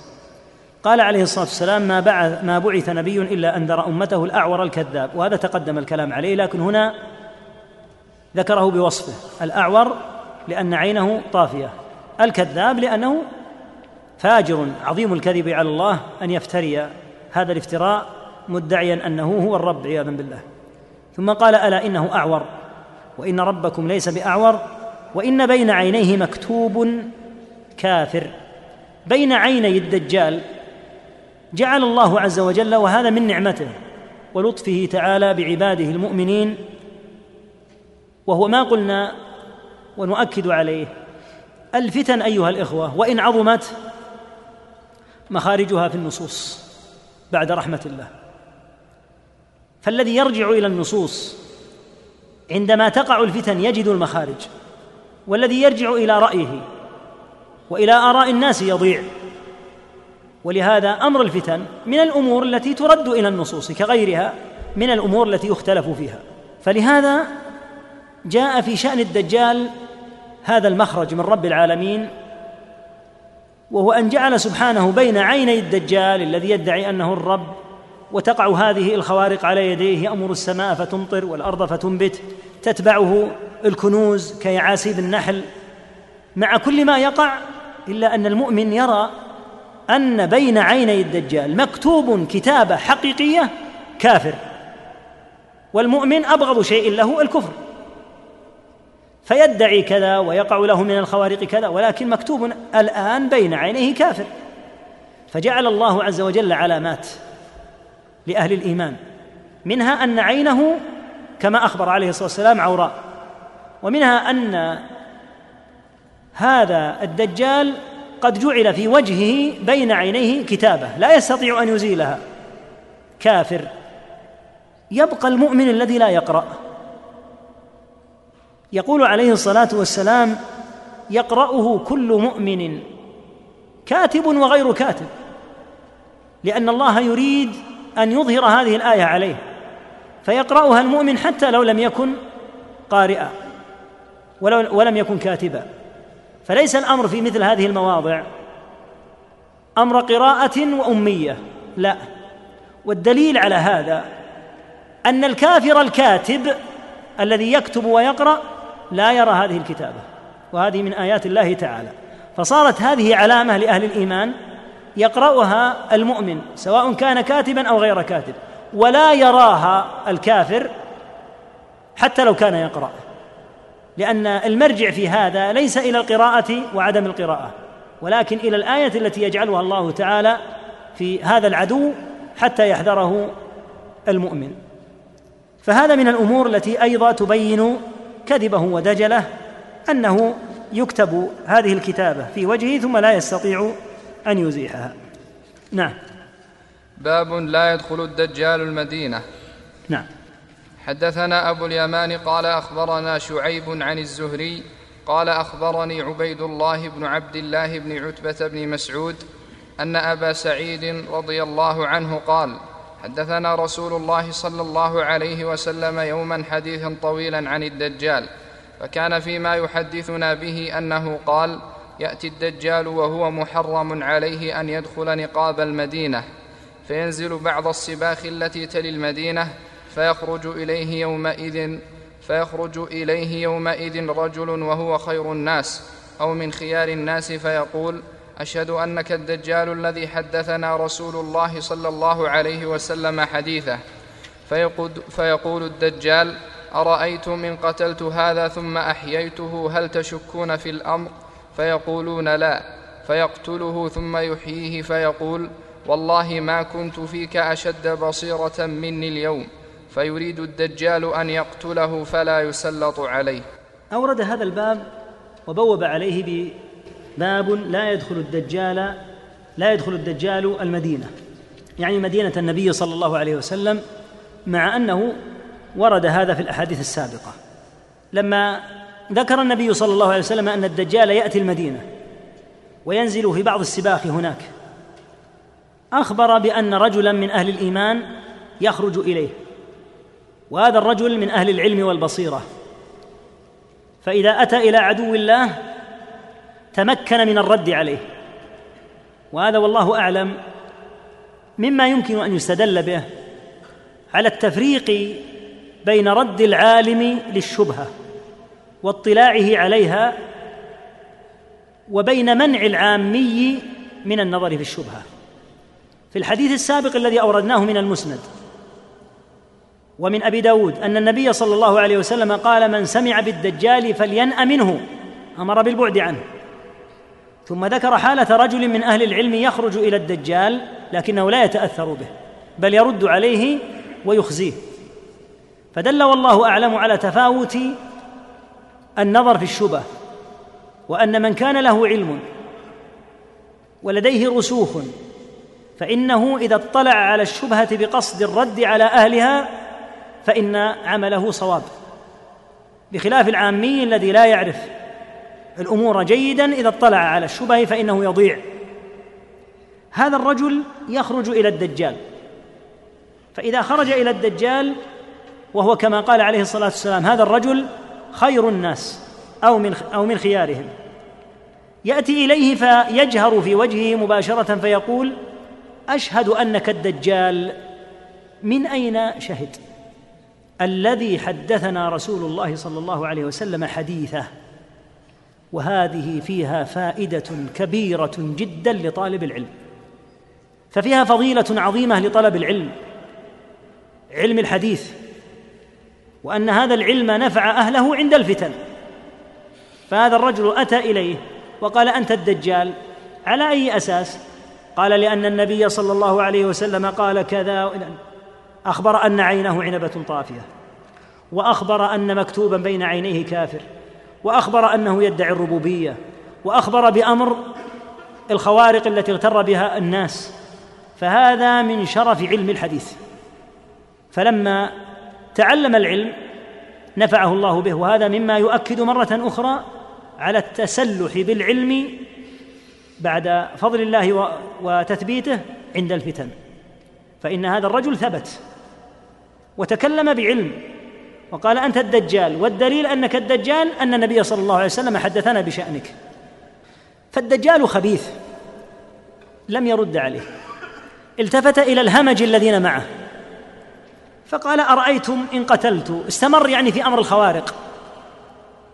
ما قال لهذا الرجل شيئا لأن هذا الرجل عالم وصاحب الشبهة أشد ما عليه أن يجابهه عالم لأنه يفضحه. فبدلا من أن يرد عليه التفت إلى الناس إلى الهمج الذين يتبعونه. قال أرأيتم إن قتلت هذا ثم أحييته؟ هل تشكون في الأمر؟ فلأنهم جهله. قالوا لا. فيقتله ثم يحييه. وذلك أنه يأمر به فينشر بالمنشار. فيقع نصفين. فيمر بين القطعتين فيقول له قم. فيستوي قائما.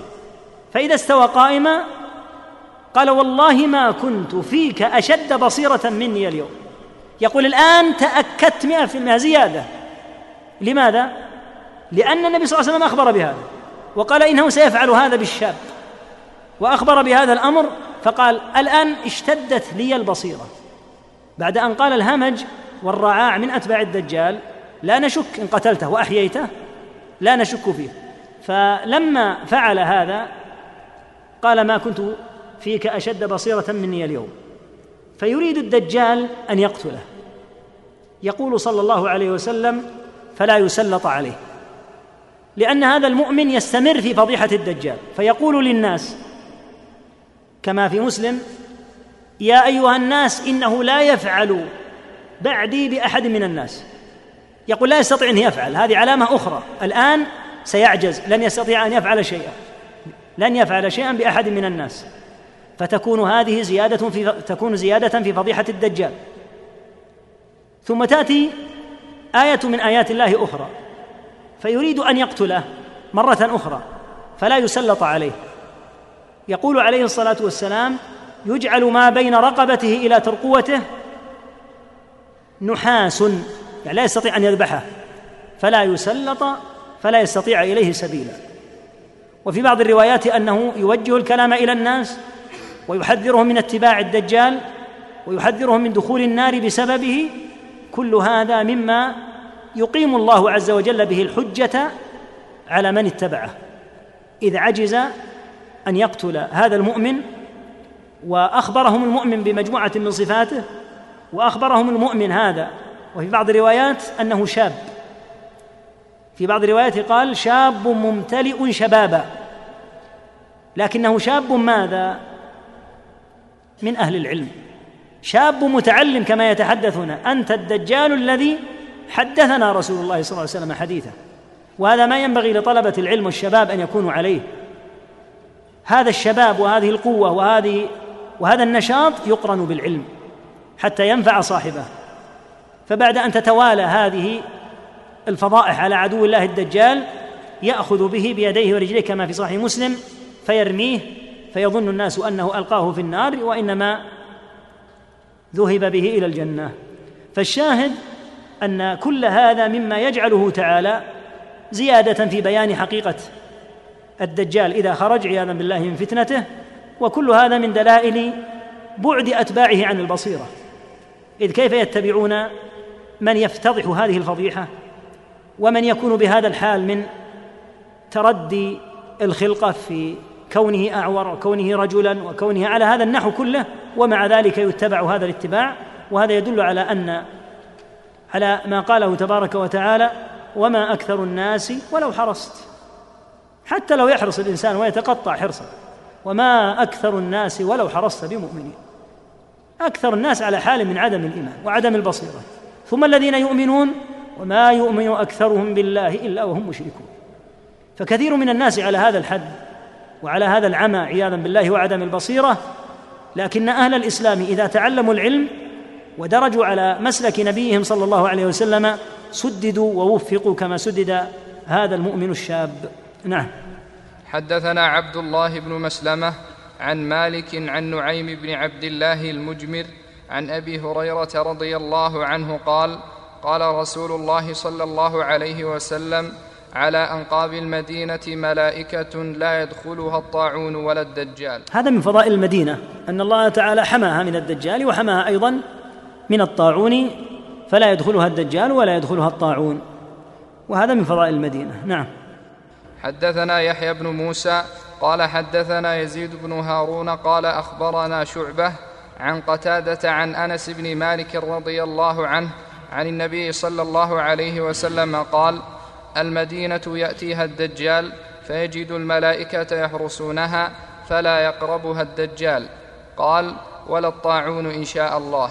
باب يأجوج ومأجوج.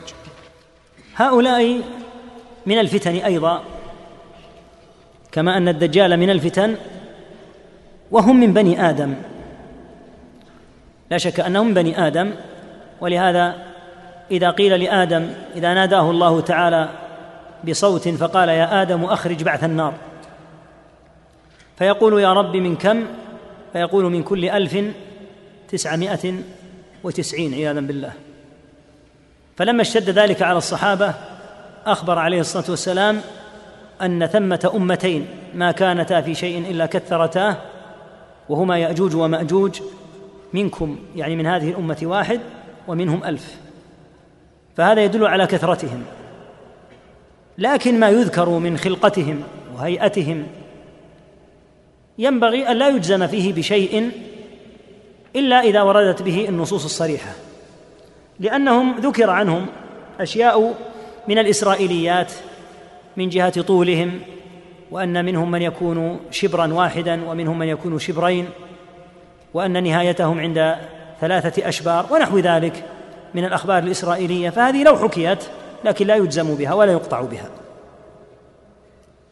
مما أخبر به عليه الصلاة والسلام عنهم هم قوم كفار.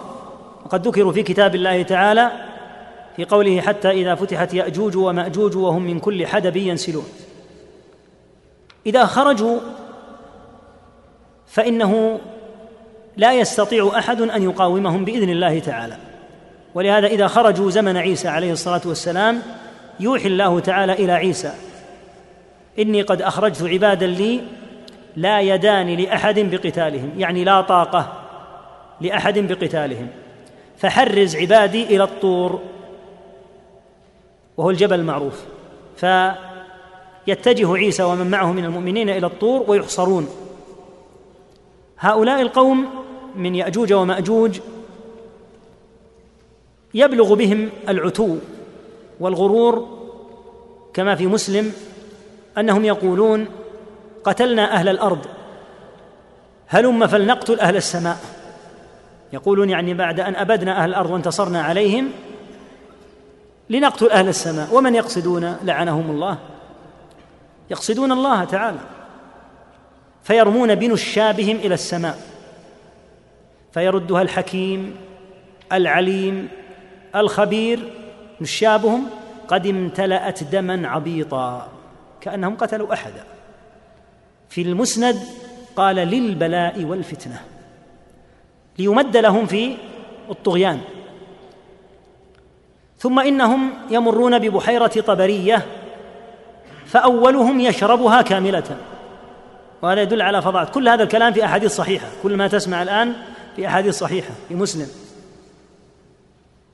فإذا مر أولهم بها وشربوها ومر آخرهم وإذا بها قد شربت. قالوا لقد كان في هذه ماء.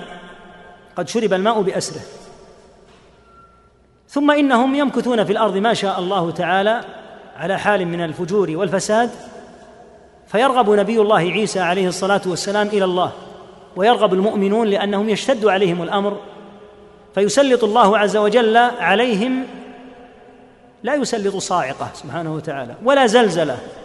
هؤلاء الذين بغوا وبلغ بلغ بهم الطغيان أنهم يريدون أن يقتلوا رب العالمين ماذا يقتلهم تعالى به؟ بدود. يخرج في رقابهم كأنه النغف. فيستمر هذا الدود في رقابهم قال صلى الله عليه وسلم فيصبحون فرسا كموت نفس واحدة يعني يموتون دفعة واحدة. كلهم يموتون دفعة واحدة. وينتهي هؤلاء الذين يرون أنهم قد قتلوا أهل الأرض فيريدون قتل أهل السماء وكلهم كفار. وهم من ذرية نوح. وهل هم من نسل يافث. الله أعلم. يذكر بعضهم أنهم من نسل يافث ابن نوح. والعلم عند الله سبحانه وتعالى في مد أنسابهم إلى من؟ لأن هذه الأنساب الممدودة إلى مثل نوح لا يعلمها إلا الله تعالى لكن لا شك أنه من بني آدم. نعم. حدثنا أبو اليمان قال أخبرنا شعيب عن الزهري حاء وحدثنا إسماعيل قال حدثني أخي عن سليمان عن محمد بن أبي عتيق عن ابن شهاب عن عروة بن الزبير رضي الله عنه أن زينب بنت أبي سلمة حدثته عن أم حبيبة بنت أبي سفيان عن زينب بنت جحش رضي الله عنهن أن رسول الله صلى الله عليه وسلم دخل عليها يوما فزعا يقول لا إله إلا الله ويل للعرب من شر قد اقترب فتح اليوم من ردم يأجوج ومأجوج مثل هذه وحلق بإصبعيه الإبهام والتي تليها. قالت زينب بنت جحش فقلت يا رسول الله أفنهلك وفينا الصالحون؟ قال نعم إذا كثر الخبث. في هذا الحديث الذي ترويه زينب بنت جحش رضي الله عنها ويرويه عنها أم حبيبة فهي من رواية إحدى أمهات المؤمنين عن أم لنا أخرى رضي الله تعالى عنهن أن النبي صلى الله عليه وسلم دخل عليها يوما فزعا يقول لا إله إلا الله ويل للعرب من شر قد اقترب وتقدم الكلام على أول الحديث والتعليق على قوله ويل للعرب. ثم قال فتح اليوم من ردم يأجوج ومأجوج مثل هذه. الردم هو السد الذي بناه ذو القرنين. والوارد في قوله تبارك وتعالى عن ذي القرنين آتوني زبر الحديد حتى إذا ساوى بين الصدفين يعني الجبلين. فلما ساوى بين الصدفين أفرغ على هذا الحديد القطر وهو النحاس حتى إذا ساوى بين الصدفين قال انفخوا. حتى إذا جعله نارا وهذا الحديد إذا جاء عليه النار ثم أفرغ عليه النحاس لا شك أنه يتلاحم ويشتد. فكما قال تعالى فما استطاعوا أن يظهروه. ما استطاعوا أن يصعدوا هذا السد الذي هو حائل بينهم وبين الناس بين جبلين كما هو في كتاب الله. بينهم وبين الناس هذا السد الذي بناه ذو القرنين وبقاؤه بأمر الله لا بقوة البناء. وإلا فالمعتاد أن هذه البنايات تسقط لكنهم كما قال تعالى حتى إذا فتحت يأجوج ومأجوج وهم من كل حدب ينسلون واقترب الوعد واقترب الوعد الحق إذا جاء الوقت الذي يريده الله تعالى خرجوا. فما استطاعوا أن يظهروه يعني هذا السد وما استطاعوا له نقبا. ولم يستطيعوا أن ينقبوا السد ويخرجوا منه. قال هذا رحمة من ربي فإذا جاء وعد ربي جعله دكا يسقط هذا السد أو يفتحونه ثم يخرجون إلى الناس. يقول عليه الصلاة والسلام فتح اليوم من ردم يأجوج ومأجوج مثل هذا وحلق بأصبعه الإبهام والتي تليها. هذه الأصبع هي المسماة بالإبهام الكبيرة والتي تليها هذه السبابة. ويأتي لها إن شاء الله في الحديث الآخر بيان صفة العقد هذا. قالت زينب رضي الله عنها سائلة سائلة النبي صلى الله عليه وسلم انهلك وفينا الصالحون؟ قال نعم. إذا كثر الخبث. وتقدم بيانه عند الحديث الذي فيه أن النبي صلى الله عليه وسلم أخبر أن العذاب إذا نزل فإنه يعم الناس كلهم عياذا بالله الصالح منهم وغير الصالح. وتقدم الكلام عليه فيجمع بين هذا الحديث وبين الحديث السابق. ففيه دلالة على أن العذاب نعوذ بالله منه. إذا نزل فإنه يعم الصالح والطالح ولكن كما قال عليه الصلاة والسلام يبعثون على نياتهم الصالح يبعث على عمله الصالح والفاجر يبعث على عمله الفاجر. نعم. حدثنا موسى بن إسماعيل قال حدثنا وهيب قال حدثنا ابن طاووس عن أبيه عن أبي هريرة رضي الله عنه عن النبي صلى الله عليه وسلم قال يفتح الردم ردم يأجوج ومأجوج مثل هذه وعقد وهيب تسعين. المقصود بعقد التسعين وعقد المئة وعقد الثلاثين وعقد العشرين. هذه مجموعة من الإشارات. فكان الواحد منهم إذا أراد أن يبيع يشير إشارة معينة. هذه الإشارة تشير هذه الإشارة تدل على عدد من الأعداد في علم الحساب. عقد التسعين قيل إن المراد به أن يجعل طرف السبابة هذه اليمنى تحديدا لأن بعض الأحيان تكون الأرقام إذا أشير بالسبابة في اليمنى غير ما إذا أشير به بالخنصر مثلا اليسرى فهذه لها رقم وهذه لها رقم لكن كيف يكون عقد التسعين؟ يجعل السبابة اليمنى معكوفة هكذا في أصلها بهذا الشكل. يعني أن هذا هو الذي فتح من الردم وهذا معنى قوله وعقد التسعين. ويضمها ضما محكما بحيث تنطوي كأنها الحية إذا انطوت.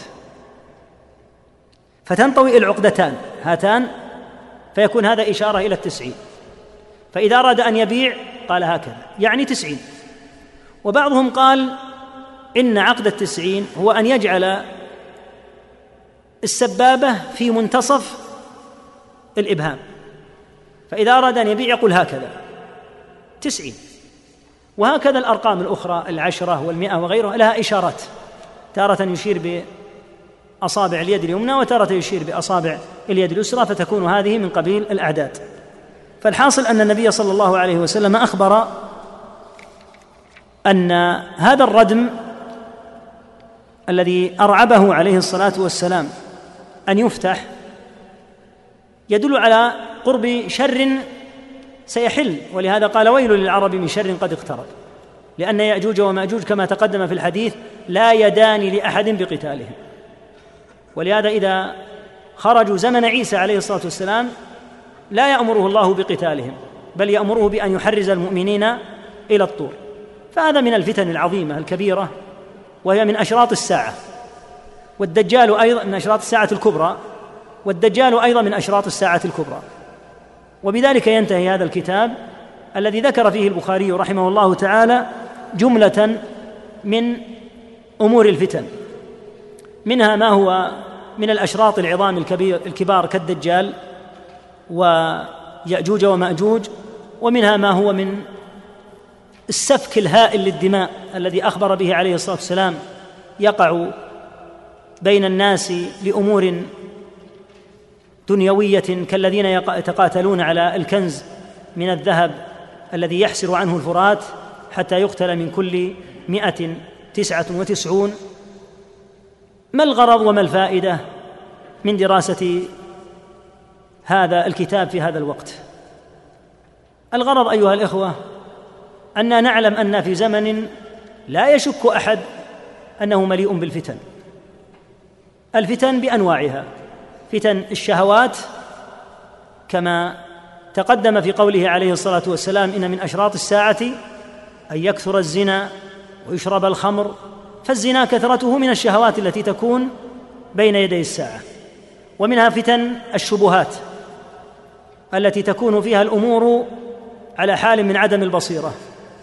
ولهذا تقلد كثيرون ممن لم يحفظ الله عز وجل عليهم دينهم تقلدوا هذه المذاهب الرديئة وروجوا لمذاهب الكفر والضلال في بلاد المسلمين وثمة آداب وأحوال للفتن وصفات وأحكام تصل في بعض الأحيان إلى حد الفرار من الفتن والهجرة منها كما في قوله عليه الصلاة والسلام يوشك أن يكون خير مال المسلم غنم يتبع بها شعف الجبال ومواقع القطر الفائدة والغرض المرجو من دراسة أمور الفتن وأحاديثها من أصح الكتب وهو صحيح البخاري أن ينتفع طالب العلم بعلمه وأن يعلم أن أمور الفتن ليست اخبارا تسمع في الإذاعات ويبني مواقف بناء على ما يسمع. بل يجب كما قال عز وجل وإذا جاءهم أمر من الأمن أو الخوف أذاعوا به ولو ردوه إلى الرسول وإلى أولي الأمر منهم لعلمه الذين يستنبطونه منهم. فيجب على أهل البصيرة أن يرجعوا لأهل العلم وأن يعلموا أن الفتن يتسبب الدخول فيها في مقاتل هائلة وفي دماء كثيرة تسفك. وتقدم أو نقوله الآن حديث صحيح في أمر الفتن فيه قوله عليه الصلاة والسلام في الفتن اللسان فيها أشد من وقع السيف فليس أمر الفتن قاصرا على السلاح فقط بل بل اللسان في بعض الأحيان يكون أشد من السيوف إذ باللسان تتحرك جماهير غفيرة من الناس وتنجفل إلى الفتن فعلى من يتقي الله تعالى أن يكون على أشد ما يكون من الحرص على دينه. ولهذا قال ابن مسعود رضي الله عنه إنه ستكون فتن وهنات فعليك بالتؤدة. يعني تأنى لا تستعجل. فتكون تابعا في الخير خيرا من أن تكون راسا في الشر. يقول لا تحرص على الخروج والظهور في الفتن. وأخذ الجماهير الغفيرة. لقيادتها إلى أمر قد يتسبب في عطبك وعطبهم. فعليك أن تلزم الهدي الشرعي ولو أدى هذا إلى خمول ذكرك وعدم اشتهار أمرك. والسبب أن تكون تابعا في الخير خيرا من أن تكون راسا في الشر. فرؤوس الشر هم الذين يبرزون في الفتن ويحرضون عليها ويتسببون فيها. وقد جاء فيه فيهم عنه عليه الصلاة والسلام أنه رأى خطباء الفتنة الذين يخطبون في الفتن. تقرض ألسنتهم وشفاههم في ابن جرير بمقاريض من حديد كلما قرضت عادت. يعني أنهم إذا قطعت عياذا بالله شفاههم وألسنتهم يعاد تقطيعها ثانية. في القبور لأن عذاب القبر نعوذ بالله منه مستديم. هذا الذي في قبره مرتهن بعمله. فرأى عياذا بالله هؤلاء الخطباء الذين قال في وصفهم يقولون ما لا يفعلون رآهم تقرض شفاههم وألسنتهم كلما قرضت عادت لأن عذاب القبور فيه العودة من جديد لا مثل عذاب الدنيا لأن عذاب الدنيا ينتهي بوفاة الإنسان تحت التعذيب. لو أن إنسانا عذب فإنه تحت التعذيب يموت لكن في القبر لا يموت. يستمر عذابه ويعود نعوذ بالله من عذاب النار ومن عذاب القبر. ولهذا ينبغي للحريص على نفسه الناصح لأمته أن يتفطن لا يكن بابا من أبواب الخطبة في الفتنة. وأن يحرص على أن يكون في ما يأمر به وفيما يشجع عليه وفيما يبذل فيه نفسه وماله سائلا أهل العلم ومقتربا منهم لئلا يتسبب تصرفه في شيء من سفك الدماء والقتل الذريع الذي يكون في الناس وضعف الأمة أشد من ضعفها الحالي الآن. فإذا كان على قرب من أهل العلم فإنهم بإذن الله لن يدلوه إلا على خير. فإن أمروه بالإقدام في هذا الباب والاستمرار فيه فإنهم نصحه. وإن أمروه بالكف فإنهم نصحه. أما أن تكون الأمور بحسب ما يعن في الخاطر وبحسب ما يوجه الناس إليه من قبل وسائل الإعلام فيما يعرف بالإعلام الموجه. هذا الإعلام الموجه يريد من وراءه أن يتبنى. متابعوه رايا. ولهذا ترى أنت بعض القنوات التي بعض الإذاعات التي لها الآن أكثر من سبعين سنة من قبل المحتلين في بريطانيا وفي فرنسا يريدون وجه الله يريدون توجيه الناس. هذا هو الإعلام الموجه الذي اتضح توجيهه في أثناء الحروب لما كانت الحرب بين المسلمين العرب وبين الكيان الإسرائيلي. اتضح اثارها كيف كانت توجه لما هو في مصلحة هذا الكيان. اتضح توجيهها أيضا في حملات الغرب الظالمة في أفغانستان وفي العراق. كيف أنها توجهها على أنها نوع من العمل المبرر. هذا معنى الإعلام الموجه يا إخوة. لا يكون المسلم العوبة بيد كافر من اليهود والنصارى وهو لا يشعر. فعليه أن يسأل أهل العلم. أما ما يحدث الآن من كون التوجيه من وسائل الإعلام فهذا من الغلط العظيم. يجب على المسلم أن يعلم أن هذه الفتن يترتب عليها أحكام شرعية تؤدي إلى الإقدام أو إلى الإحجام تؤدي إلى موقف يتخذ فلا يكن هذا الموقف على يد أعداء الله وأنت لا تشعر. فكن قرب أهل العلم واسألهم فإنهم نصحة وهم أدرى بالعلم الشرعي ولديهم من الخبرة ولا سيما كبارهم. بارك الله في أعمارهم وأحسن خواتمهم فإنهم ولله الحمد على النصح للأمة وهم أهل الروية والبصيرة وأهل التضلع من العلم. أما أن تكون الأمور من أراد أن يتخذ موقفا اتخذه هكذا فلا شك أن هذا من الغلط البين وصاحبه يأثم. وقد مر معنا حديث يخيف كل ذي لب. لما ذكر المتقاتلين في إحدى الفتن قال قتلاها كلها في النار. يعني من الجهتين. ولهذا أكدنا على أمر الراية أن تكون شرعية.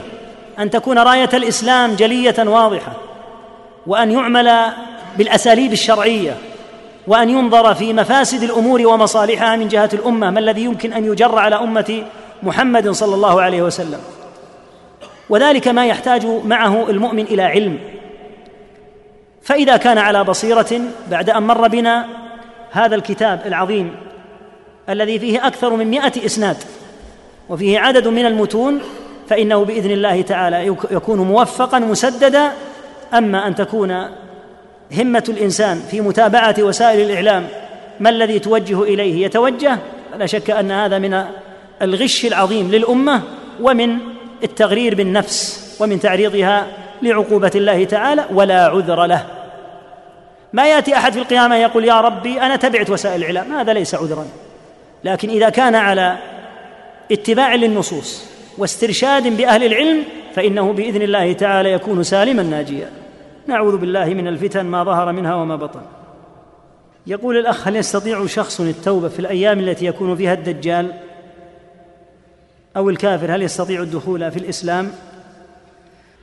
الذي مر بنا في الحديث قوله تعالى يوم يأتي بعض آيات ربك لا ينفع نفسا إيمانها لم تكن آمنت من قبل أو كسبت في إيمانها خيرا وجاء في بعض النصوص ما في البخاري أنها طلوع الشمس من مغربها وجاء أيضا في مسلم ولا أحفظه الآن آيتان أخريتان. فسر بهما قوله يوم يأتي بعض آيات ربك لا ينفع نفسا إيمانها. لكن لا شك أنه عند خروج الدجال المؤمن كما تقدم يقرأ الموجود بين عيني الدجال أنه مكتوب بين عينيه كافر والكافر في عماه وفي ضلاله عياذا بالله. يسأل عن الدابة التي يركبها الدجال من هيئتها وأن ما بين أذنها ومنكبها أربعين ذراعا ونحوه. هذا كله كما قلنا يا إخوة يرجع يرجع فيه إلى النظر في أسانيد أسانيد الروايات هذه. فما ثبت عن النبي صلى الله عليه وسلم فإنه على الرأس والعين. أما الأخبار التي تكون عن بني إسرائيل سواء في الدجال أو يأجوج ومأجوج أو أمور الآخرة أو غيرها فلا شك أنها لا يثبت بها شيء وإن حكيت. لكن أن يقال للناس إن وضع الدجال كذا وكذا ولهذا حرصنا على أن يكون المنقول من صحيح مسلم ومن صحيح البخاري مما تسمع هنا حتى يكون الإنسان على بصيرة. يقول لماذا لم يذكر الإمام البخاري الدابة في كتاب الفتن؟ البخاري رحمه الله تعالى ذكر أنه ترك كثيرا من الحديث الصحيح وذكر ذلك مسلم أيضا. أنهم تركوا ذلك قالوا لحال الطول يعني حتى حتى لا يطول الكتاب. وإلا فالأحاديث الصحيحة خارج البخاري ومسلم كثيرة وإن كان أصح ما في السنة ما في البخاري ومسلم. لكن هناك أحاديث صحيحة ومن أصح الأحاديث وأكثرها ما في مسند أحمد. فإن مسند أحمد رحمه الله تعالى مليء بالأحاديث الصحيحة وسنده أعلى من البخاري ومن مسلم. لكن مزية البخاري ومسلم أنهما اشترطا الصحة. أما المسند ففيه الصحيح وفيه الضعيف. لكن بين البخاري رحمه الله تعالى أنه ترك شيئا من الأحاديث لحال الطول حتى لا يطول الكتاب. وقالوا ما كل الصحيح ذكرناه. الأحاديث الصحيحة كثيرة. يقول كنت ملتزما على طاعة الله وبعدها وقعت في بعض الكبائر بسبب أصدقاء السوء ثم رجعت إلى الله رجعة حميدة. فدائما ما يوسوس الشيطان في قلبي بأن الله لن يغفر لك. نعم لأنك قهرت عدو الله تعالى. أعظم ما يبغضه الشيطان التوبة. قال شيخنا الشيخ عبد العزيز بن باز رحمه الله تعالى في حديث الوسوسة قال إن الشيطان تسلط على كثير من الشيب والشباب بعد أن اهتدوا. وقبل أن يهتدوا ما كان الشيطان متسلطا عليهم لأنهم كالنعاج في يده يجرهم إلى الفواحش يجرهم إلى الفساد. لكن لما صار يريدهم على الفاحشة فيأبون.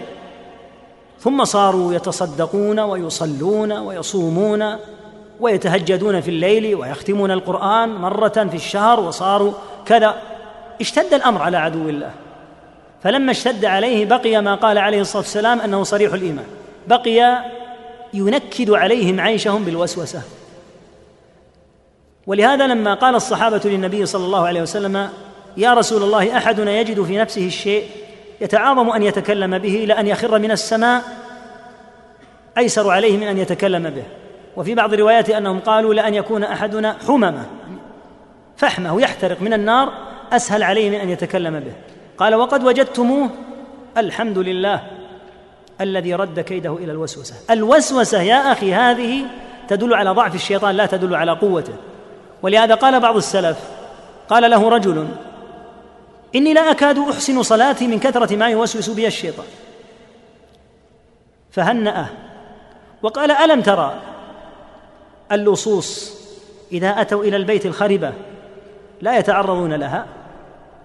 وإنما إذا أتوا البيت الذي يمكن أن يكون فيه المال وغيره عالجوه وحاولوا الدخول فيه. يقول لماذا الشيطان ينكد عليك في صلاتك وفي تخويفك بأن نيتك غير صحيحة؟ وفي قوله مثلا إنك لن يغفر لك. وفي تذكيره بعض الأشياء أنت الذي فعلت كذا وتذكر ما فعلت كذا. أنت أين تكون من رحمة الله وقد فعلت كذا؟ غرض عدو, عدو الله أن تعود. غرضه أن تعود لما كنت عليه فاثبت واعلم أن هذا من دلائل ضعفه ولهذا حمد النبي صلى الله عليه وسلم ربه لما أخبروه. قال الحمد لله الذي رد كيده إلى الوسوسة. أما غيرك فيركض به الشيطان. ينقله الآن من بلد إلى بلد في بلاد الكفر من فجور في فجور من شرب خمر في مخدرات في كل شيء. أما أنت فلو أعطيت الدنيا بأسرها تقول عياذا بالله الفواحش والخمور لا أفعلها ولو كان في هذا ما كان. لما كنت على هذا الحد أبغضك الشيطان. ولهذا جاء عن ابن مسعود أو عن ابن عباس رضي الله عنهما أن المسلمين قالوا له إن اليهود والنصارى أو النصارى يقولون إنا لا نوسوس في صلاتنا. يعني إذا كبر المسلم وبدأ الشيطان يحاول أن يشوش عليه صلاته يقول اليهود والنصارى نحن في صلاتنا خاشعون. ما عندنا أدنى خروج عنها. قال صدقوا. وما يفعل الشيطان بقلوب خراب. ماذا يريد الشيطان باليهود يفسد عليهم صلاتهم ويريدهم يستمرون في خشوعهم لأنها عبادة باطلة.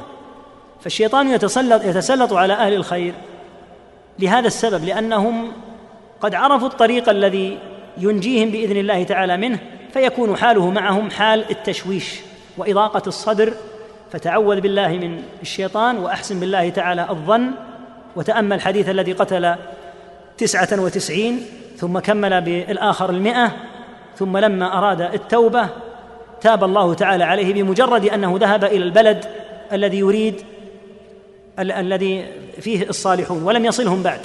فاحمد الله على نعمة الهداية واثبت عليها واقطع عنك الأسباب التي يمكن أن تعيدك اليه إن كان لك قرناء سوء قل لا أريدكم. إن كان لديك صور سابقة إن كان لديك أمور تعيدك إلى السابق فاقطعها عنك لأنها يمكن أن تعيدك إلى الحال الذي كنت عليه وأقبل على العلم وأقبل على تلاوة القرآن وأقبل على سير السلف. اقرأ في سير السلف. من أراد أن يحتقر نفسه فليقرأ في سير السلف لأنه يجد قمما شاهقة. فلو أن الشيطان زين لنا شيئا من صلاتنا أو قراءتنا وقرأنا ما كان عليه السلف لعرفنا مدى الضعف الذي نحن فيه. فهذا مما يعينك. فاقطع عن نفسك أسباب الرجوع إليه. يسأل الاخ هل الدجال موجود موجود الآن؟ جاء في حديث في مسلم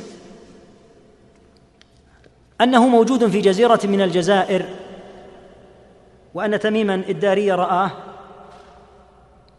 وهو حديث الجساسه المعروف من أهل العلم من يرى أنه صحيح.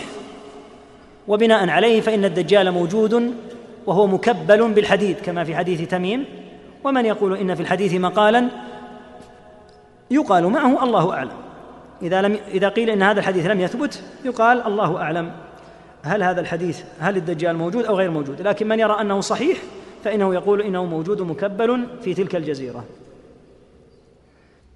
يقول الاخ في الإعلام الموجه هل نقفل الأذان ولا نسمع القنوات زمن الفتن؟ نحن يا أخي نقفل الأذان عن اللغو الذي قال تعالى في وصف أهل الإيمان والذين هم عن اللغو معرضون. ونقفل الآذان عما يضر أن تسمعه. ونقفل الأعين عما حرم الله تعالى حرم الله عليها أن تشاهده. امتثالا لأمره تعالى كما قال إن السمع والبصر والفؤاد كل أولئك كان عنه مسؤولا. ووسائل الوصول إلى أخبار المسلمين والتعاطي معها وحسن فهمها موجودة بحمد الله. لكن أن يقول القائل لا بد أن ننظر إلى القنوات حتى نعرف أحوال المسلمين ابدا.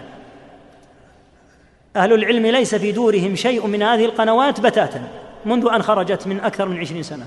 ويموتون بإذن الله ما دخلت بحوله تعالى وهم يعرفون أحوال المسلمين ما انقطعوا عنها. فالوسائل لمعرفة أحوال المسلمين موجودة. لكن أن نركب المحرم حتى نقول إن نريد أن نعرف أحوال المسلمين أحوال المسلمين يمكن أن تعرفها دون هذا. يقول رجل يدعي بأنه طالب علم ومتبع للسنة هجر أخا له منذ أسبوع واعتذر الأخ له مرارا ولكن طالب العلم يتجنبه ويتحدث عن خلقه بأنه عديم الأخلاق وليس بمؤدب ويحتج بأنه يجوز هجره فلا يسلم عليه ولا يوجد سبب لهجره والسبب إن وجد فإنه لا يعني شيئا. التهاجر للأسف بين طلبة العلم وبين بعض أهل الخير موجود.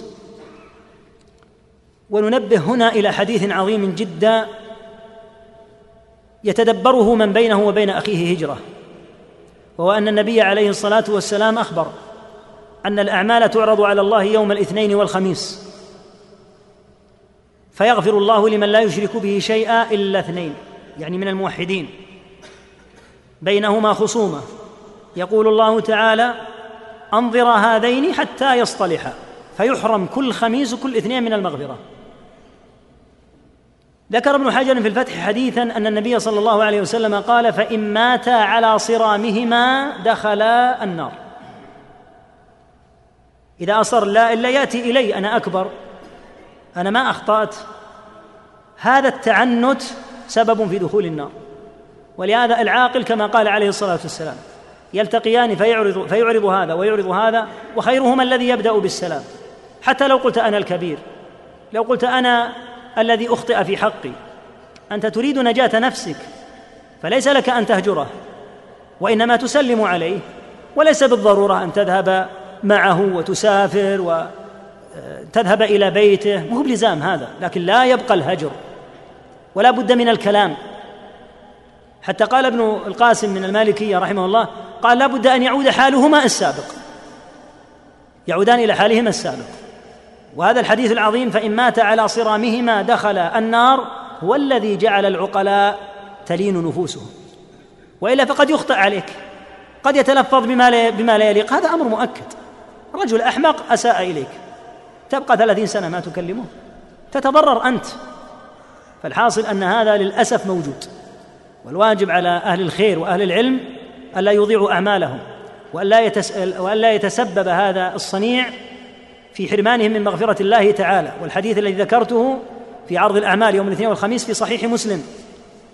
فالعاقل لا يطيع نفسه ولهذا أخبر النبي صلى الله عليه وسلم بأن مدة الهجر ثلاثا. يعني يمكن أن يكون بينك وبينه في البداية شيء من النزاع فثلاثة الأيام بعد أن تلفظ عليك كافية ثم نقي قلبك وطهره أما أن تستمر أنت تلج في العناد وهو يلج في العناد. أو هذا الرجل يأتي يقول يعتذر ويحاول أن يصفح عنه أن يصفح عنه صاحبه وهو يأبى ما يجوز. أما قوله يجوز الهجر هذا غير صحيح. الهجر في أمور الدين كأن تهجر الرافضي أو تهجر المجاهر بالدعوة إلى العلمنة إلى الفجور إلى سفور النساء هؤلاء يهجرون ويستحقون. لكن أخوك قال لك كلمة غير مناسبة أو جارك تكلم عليك تقول يجوز الهجر؟ لا ما يجوز. هذا الهجر في أمور الدنيا لا يجوز ومدته ثلاثة أيام فقط. أما الهجر الذي ورد في حديث الثلاثة كعب بن مالك وصاحبيه هذا لأجل أمر ديني حيث تخلفوا عن الغزوة وهذا أمر محرم ومنكر. فليس هذا مثل هذا. يقول هل اليهود في فلسطين يكون في عهد الدجال أم قبله؟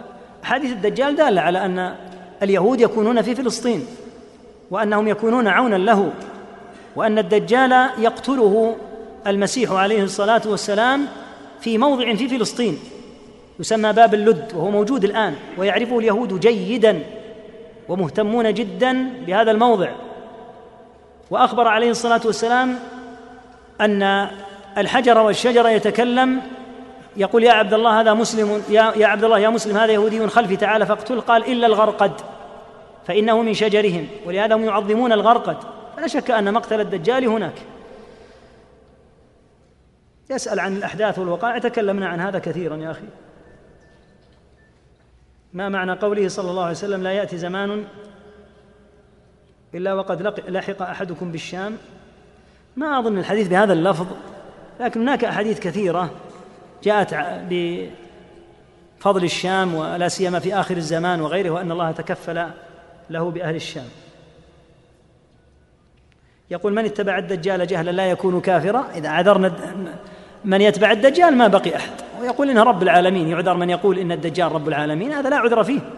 ما يمكن أن يقال إن أحدا يقول إن هذا الرجل هو الله هو الرب يعذر. إذا عذر هذا ما بقي أحد. يقول هل ورد ذكر عن مكان يأجوج ومأجوج في الأرض؟ كما ذكر الله أنهم بين السدين وأن دونهم هذا أنهم بين الجبلين وأن دونهم هذا السد. أما القول بأنهم في الصين فهذا غير صحيح لأن الصين ليس دونها سد بل هم في موضع الله أعلم به. وظن الظان أن الأرض قد عرفت شبرا شبرا هذا من الخطأ الأكيد. الأرض فيها مواضع لا يعلمها إلا من خلقها سبحانه وبحمده. ومنها موضع هذه الأمة الهائلة الكثيرة لا يعرفها الناس. وظن الظان أن الأرض قد أحيط بها وأنها تعرف هذا غير صحيح البتة. لأن الظاهر من آيات القرآن أن يأجوج ومأجوج قبل السد كانوا يؤذون الناس. إن يأجوج ومأجوج مفسدون في الأرض. فهل نجعل, فهل نجعل لك خرجا على أن تجعل بيننا وبينهم سدا؟ فكانوا أهل فساد. ثم حال دونهم ودون الناس بهذا السد. يسأل عن الدجال الدجال من بني آدم وأخباره كما مر بنا بعضها. يقول قول النبي صلى الله عليه وسلم حتى تقتتل, تقتتل فئتان عظيمتان فئتان عظيمتان يكون بينهما مقتلة عظيمة والحسن ومعاوية لم يقتتلا فكيف يكون ذلك؟ قتال قبلهما قتال بين علي ومعاوية رضي الله عنهما. يقول ما حكم صلاة التسابيح حيث هناك من العلماء من يقول إنها بدعة مطلقا ومنها من يقول إنها تجوز مرة في السنة خلاف أهل العلم فيها بحسب النظر في سندها.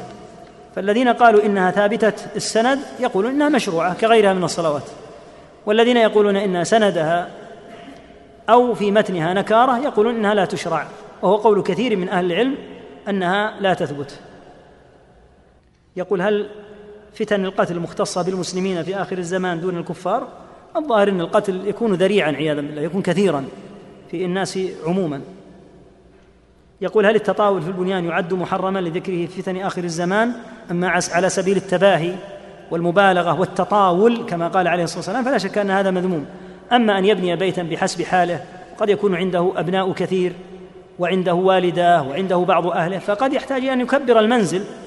بعض الناس قد يكون عنده مثلا أربع زوجات فيحتاج إلى أن يكبر المنزل ويكثر الغرف. هذا لا يضره إذا كان إن شاء الله على الوضع المعتاد. أما البناء للتباهي وغيره فلا. يقول مرة قلتم إن النار خرجت سنة ستمائة وأربعة وخمسين ثم قلتم في سنة أربعمائة وستة وخمسين. لا يا أخي إذا كنت قلت هذا فأنا مخطئ. في عام ستمائة وأربعة وخمسين ولهذا قلت لك حتى تضبط تاريخها بالأرقام مرقمة أربعة خمسة ستة. عام ستمائة وأربعة وخمسين ولهذا قلنا لك إنها قبل سقوط الدولة العباسية بسنتين. الدولة العباسية سقطت عام ستمائة وستة وخمسين. يسأل إذا اشتريت زيتا وقرأ عليه أحد الرقاة واستعملته هل هذا ينافي حديث السبعين؟ من أهل العلم من يقول إن الرقية لا تنافي حديث السبعين ومنهم شيخنا الشيخ بن باز رحمه الله يقول لو رقاه أحد لا ينافي أن يكون من السبعين ومنهم من يرى أن الرقية تنافي حديث السبعين ومنهم راوي الحديث سعيد بن جبير رضي الله عنه ورحمه فإنه هو الذي روى الحديث. ولهذا مرة آلمته يده فأقسمت عليه أمه أن يؤتى له براقي. فلأنه لا يريد أن يعصي أمه ولأنه لا يريد أن يرقى أيضا أعطى الراقي اليد الأخرى. فصار يرقي اليد الثانية ليرضي أمه لكن اليد التي فيها الألم لم يرقها. يعني حتى يجمع بين الأمرين. لا يسخط أمه وفي الوقت نفسه يحدث منه أنه لم يرقى. مراده رحمه الله أنه لا يريد أن يكون من ضمن من يرقون بهذه الرقى هذا الظاهر من فعله رحمه الله. يقول ألقب ابني بإمام المتقين من باب الفأل. يا أخي إمام المتقين رسول الله صلى الله عليه وسلم. أرأيت أحدا في التقوى خيرا منه؟ ما ينبغي مثل هذه المبالغات ولا تقول هذا يا أخي لابن لك صغير. لأنه يستشعر منك نوعا من التعظيم والتفخيم له فقد يغتر بمثل هذا. تناديه بالمنادات المعتادة باسمه ولك أن تكنيه كأن تقول أبا عبد الله أبا محمد أو نحوه. لكن أن تلقبه بلقب مثل هذا فلا يحل وهذه تزكية شديدة جدا. يسأل الأخ عن الدعاء للمسلمين هذا مر كثيرا يعني يقول في ختام الدورة. نقول نحن دعونا للمسلمين نسأل الله القبول في أثناء يعني الكلام على الأحاديث ونحوه. لكن أن نجعل هذا في الختام لنجعله كنوع من السنة أو نحوه لا لا وجه لهذا فيما يظهر لي. لكن ما دمنا في أثناء الكلام عن الفتن وسؤالنا الله عز وجل أن يرفعها أو نحوه هذا وقع ولله الحمد. والدعاء المسلم مستديم مستمر لا يحد بحد. يقول هل يجوز تأخير صلاة الظهر إلى الساعة الواحدة أو الثانية؟ ومتى ينتهي وقت العصر والمغرب بالساعة؟ لا يجوز تأخير صلاة الظهر إلى الساعة الواحدة أو الثانية. إذا كان ذلك سيفوتك صلاة الجماعة لأن صلاة الجماعة لازمة. لكن لو أن صلاة الجماعة فاتت إنسانا بعذر ولا على سبيل التكرر فلو أنه أخرها إلى الواحدة لا بأس لأنه لا يزال في الوقت. أما قول الأخ متى ينتهي وقت العصر والمغرب بالساعة فهذا لا يمكن يا أخي أن يحدد بتاتا بالساعة لأن النهار يطول ويقصر فتارة تغرب الشمس عندنا مثلا الساعة السابعة إلا ربع تقريبا أو أكثر وتارة تكون يعني يكون غروب الشمس الساعة الخامسة وثلاث دقائق أو أربع دقائق. ما تستطيع أنك تحدد تارة يكون غياب الشمس الساعة السادسة وتارة يكون غياب الشمس الساعة آه، الخامسة وثلاث دقائق الخامسة والنصف ما هو بشيء مثبت يعني. يقول هل يجوز أن أخطب بدون علم والدي ولا أعلمه إلا عند الكتابة؟ لا أنصحك يا أخي. والله لو لم يأتك من والدك إلا دعوة مباركة. والأمر الآخر أن والدك قد يغضب غضبا شديدا بحيث صار آخر من يعلم. وربما طلبت منه أن يحضر الزواج فيأبى. لماذا تخفي عن والدك؟ ثم إن والدك قد يكون أرشد منك يا أخي. قد يقول والدك إن زيجتك من هؤلاء الناس غير مناسبة. إن هذه المرأة لم تعرفها. ويسأل عنها سؤالا غير سؤال الشاب المستعجل. فلماذا تشعر أن أباك كأنه أجنبي؟ ينبغي أن يقترب الآباء من أمهاتهم وآبائهم وأن يلتمسوا منهم الدعوات الصالحة بالقبول وأن يستشيروهم. هؤلاء قد أمضوا من السنين ما هم به على دراية وعلى بصيرة. لا تبزع هكذا برأيك وتستشعر أنك تريد أن تخطب ثم تقول لأبيك كأنه أي مدعو تعال تفضل احضر زواجي. والله لو غضب لا, لا, لا يلام. لا يلام الأب على هذا ولا ينبغي لك مثل هذا التصرف. يسأل من يظهر أولا يأجوج ومأجوج أم الدجال؟ في حد في صحيح مسلم ما يدل على أن الدجال يظهر أولا وأن عيسى عليه الصلاة والسلام يقتله. ثم يأذن الله فيخرج آه، هذا الكم الهائل هم يأجوج ومأجوج فيأمر الله عيسى أن يحرز عباده إلى الطور.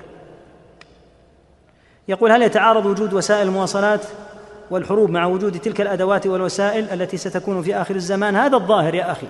إذا وجد عندك طائرة فلن تستعمل حمارا وإذا وجد عندك مدفعية ودبابة فلن تأخذ سيفا. ولهذا قلنا إن هذه النصوص تدل على هذا والله أعلم.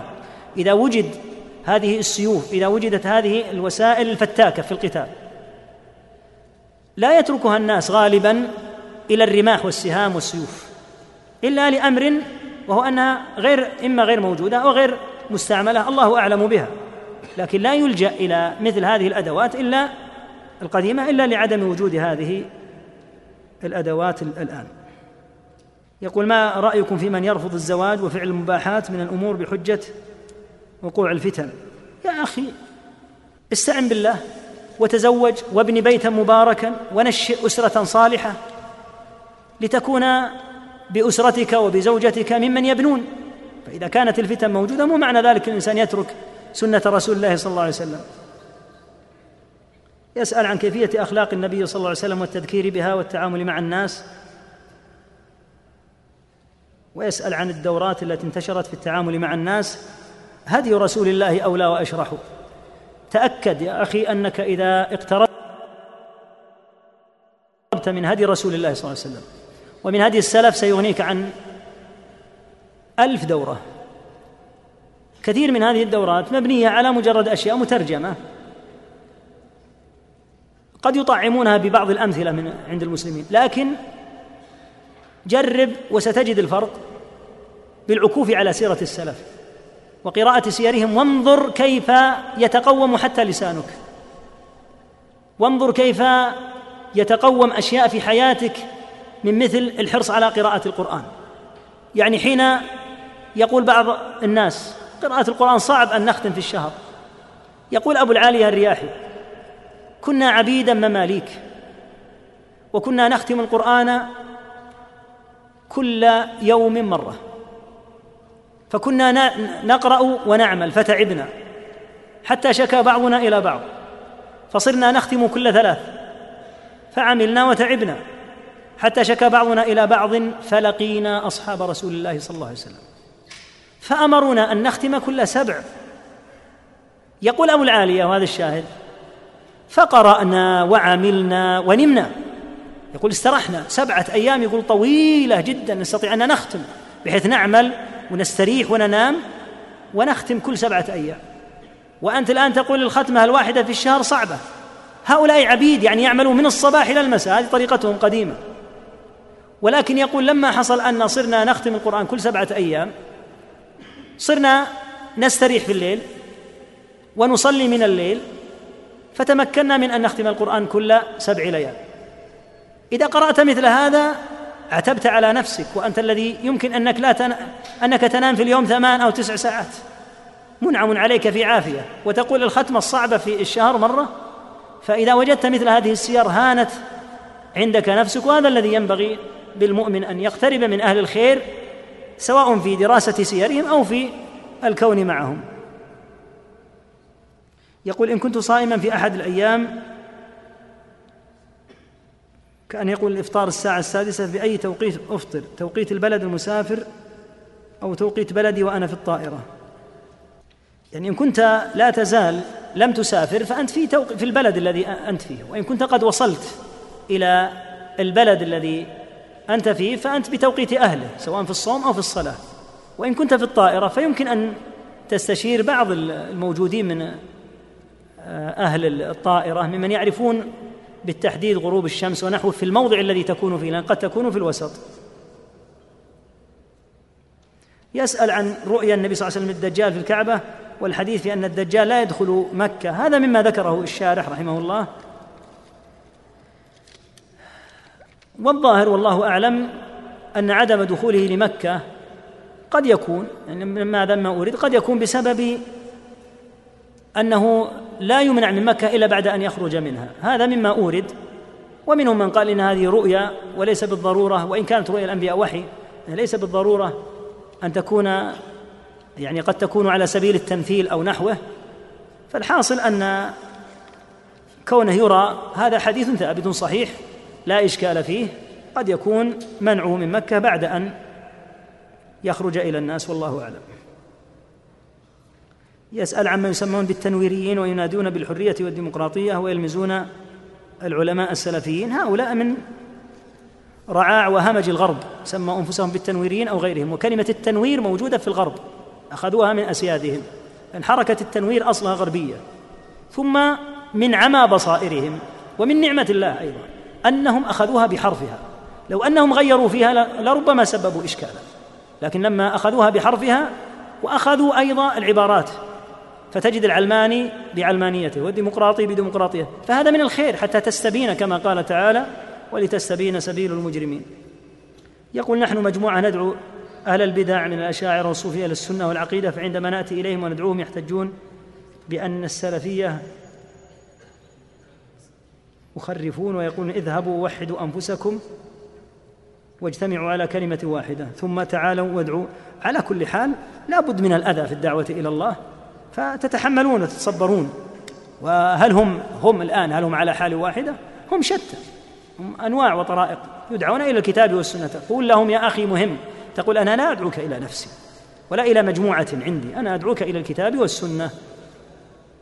هذا أيضا الكلام على تقسيم الناس واتهامهم هذا مما مر بنا. يسأل عن التعامل مع أهل البدع. كيف يكون؟ يكون بهدي رسول الله صلى الله عليه وسلم. تسعى على الأمر كما سعى رسول الله صلى الله عليه وسلم وتتحمل وتتصبر وتحرص على نية صالحة في أن ينفع الله عز وجل بك وتتحمل. لا بد أن تتحمل. لا تتصور أن الأمر سهل. يسأل عن ابن صياد وعلاقته بالدجال. من أهل العلم من يقول إنه هو الدجال.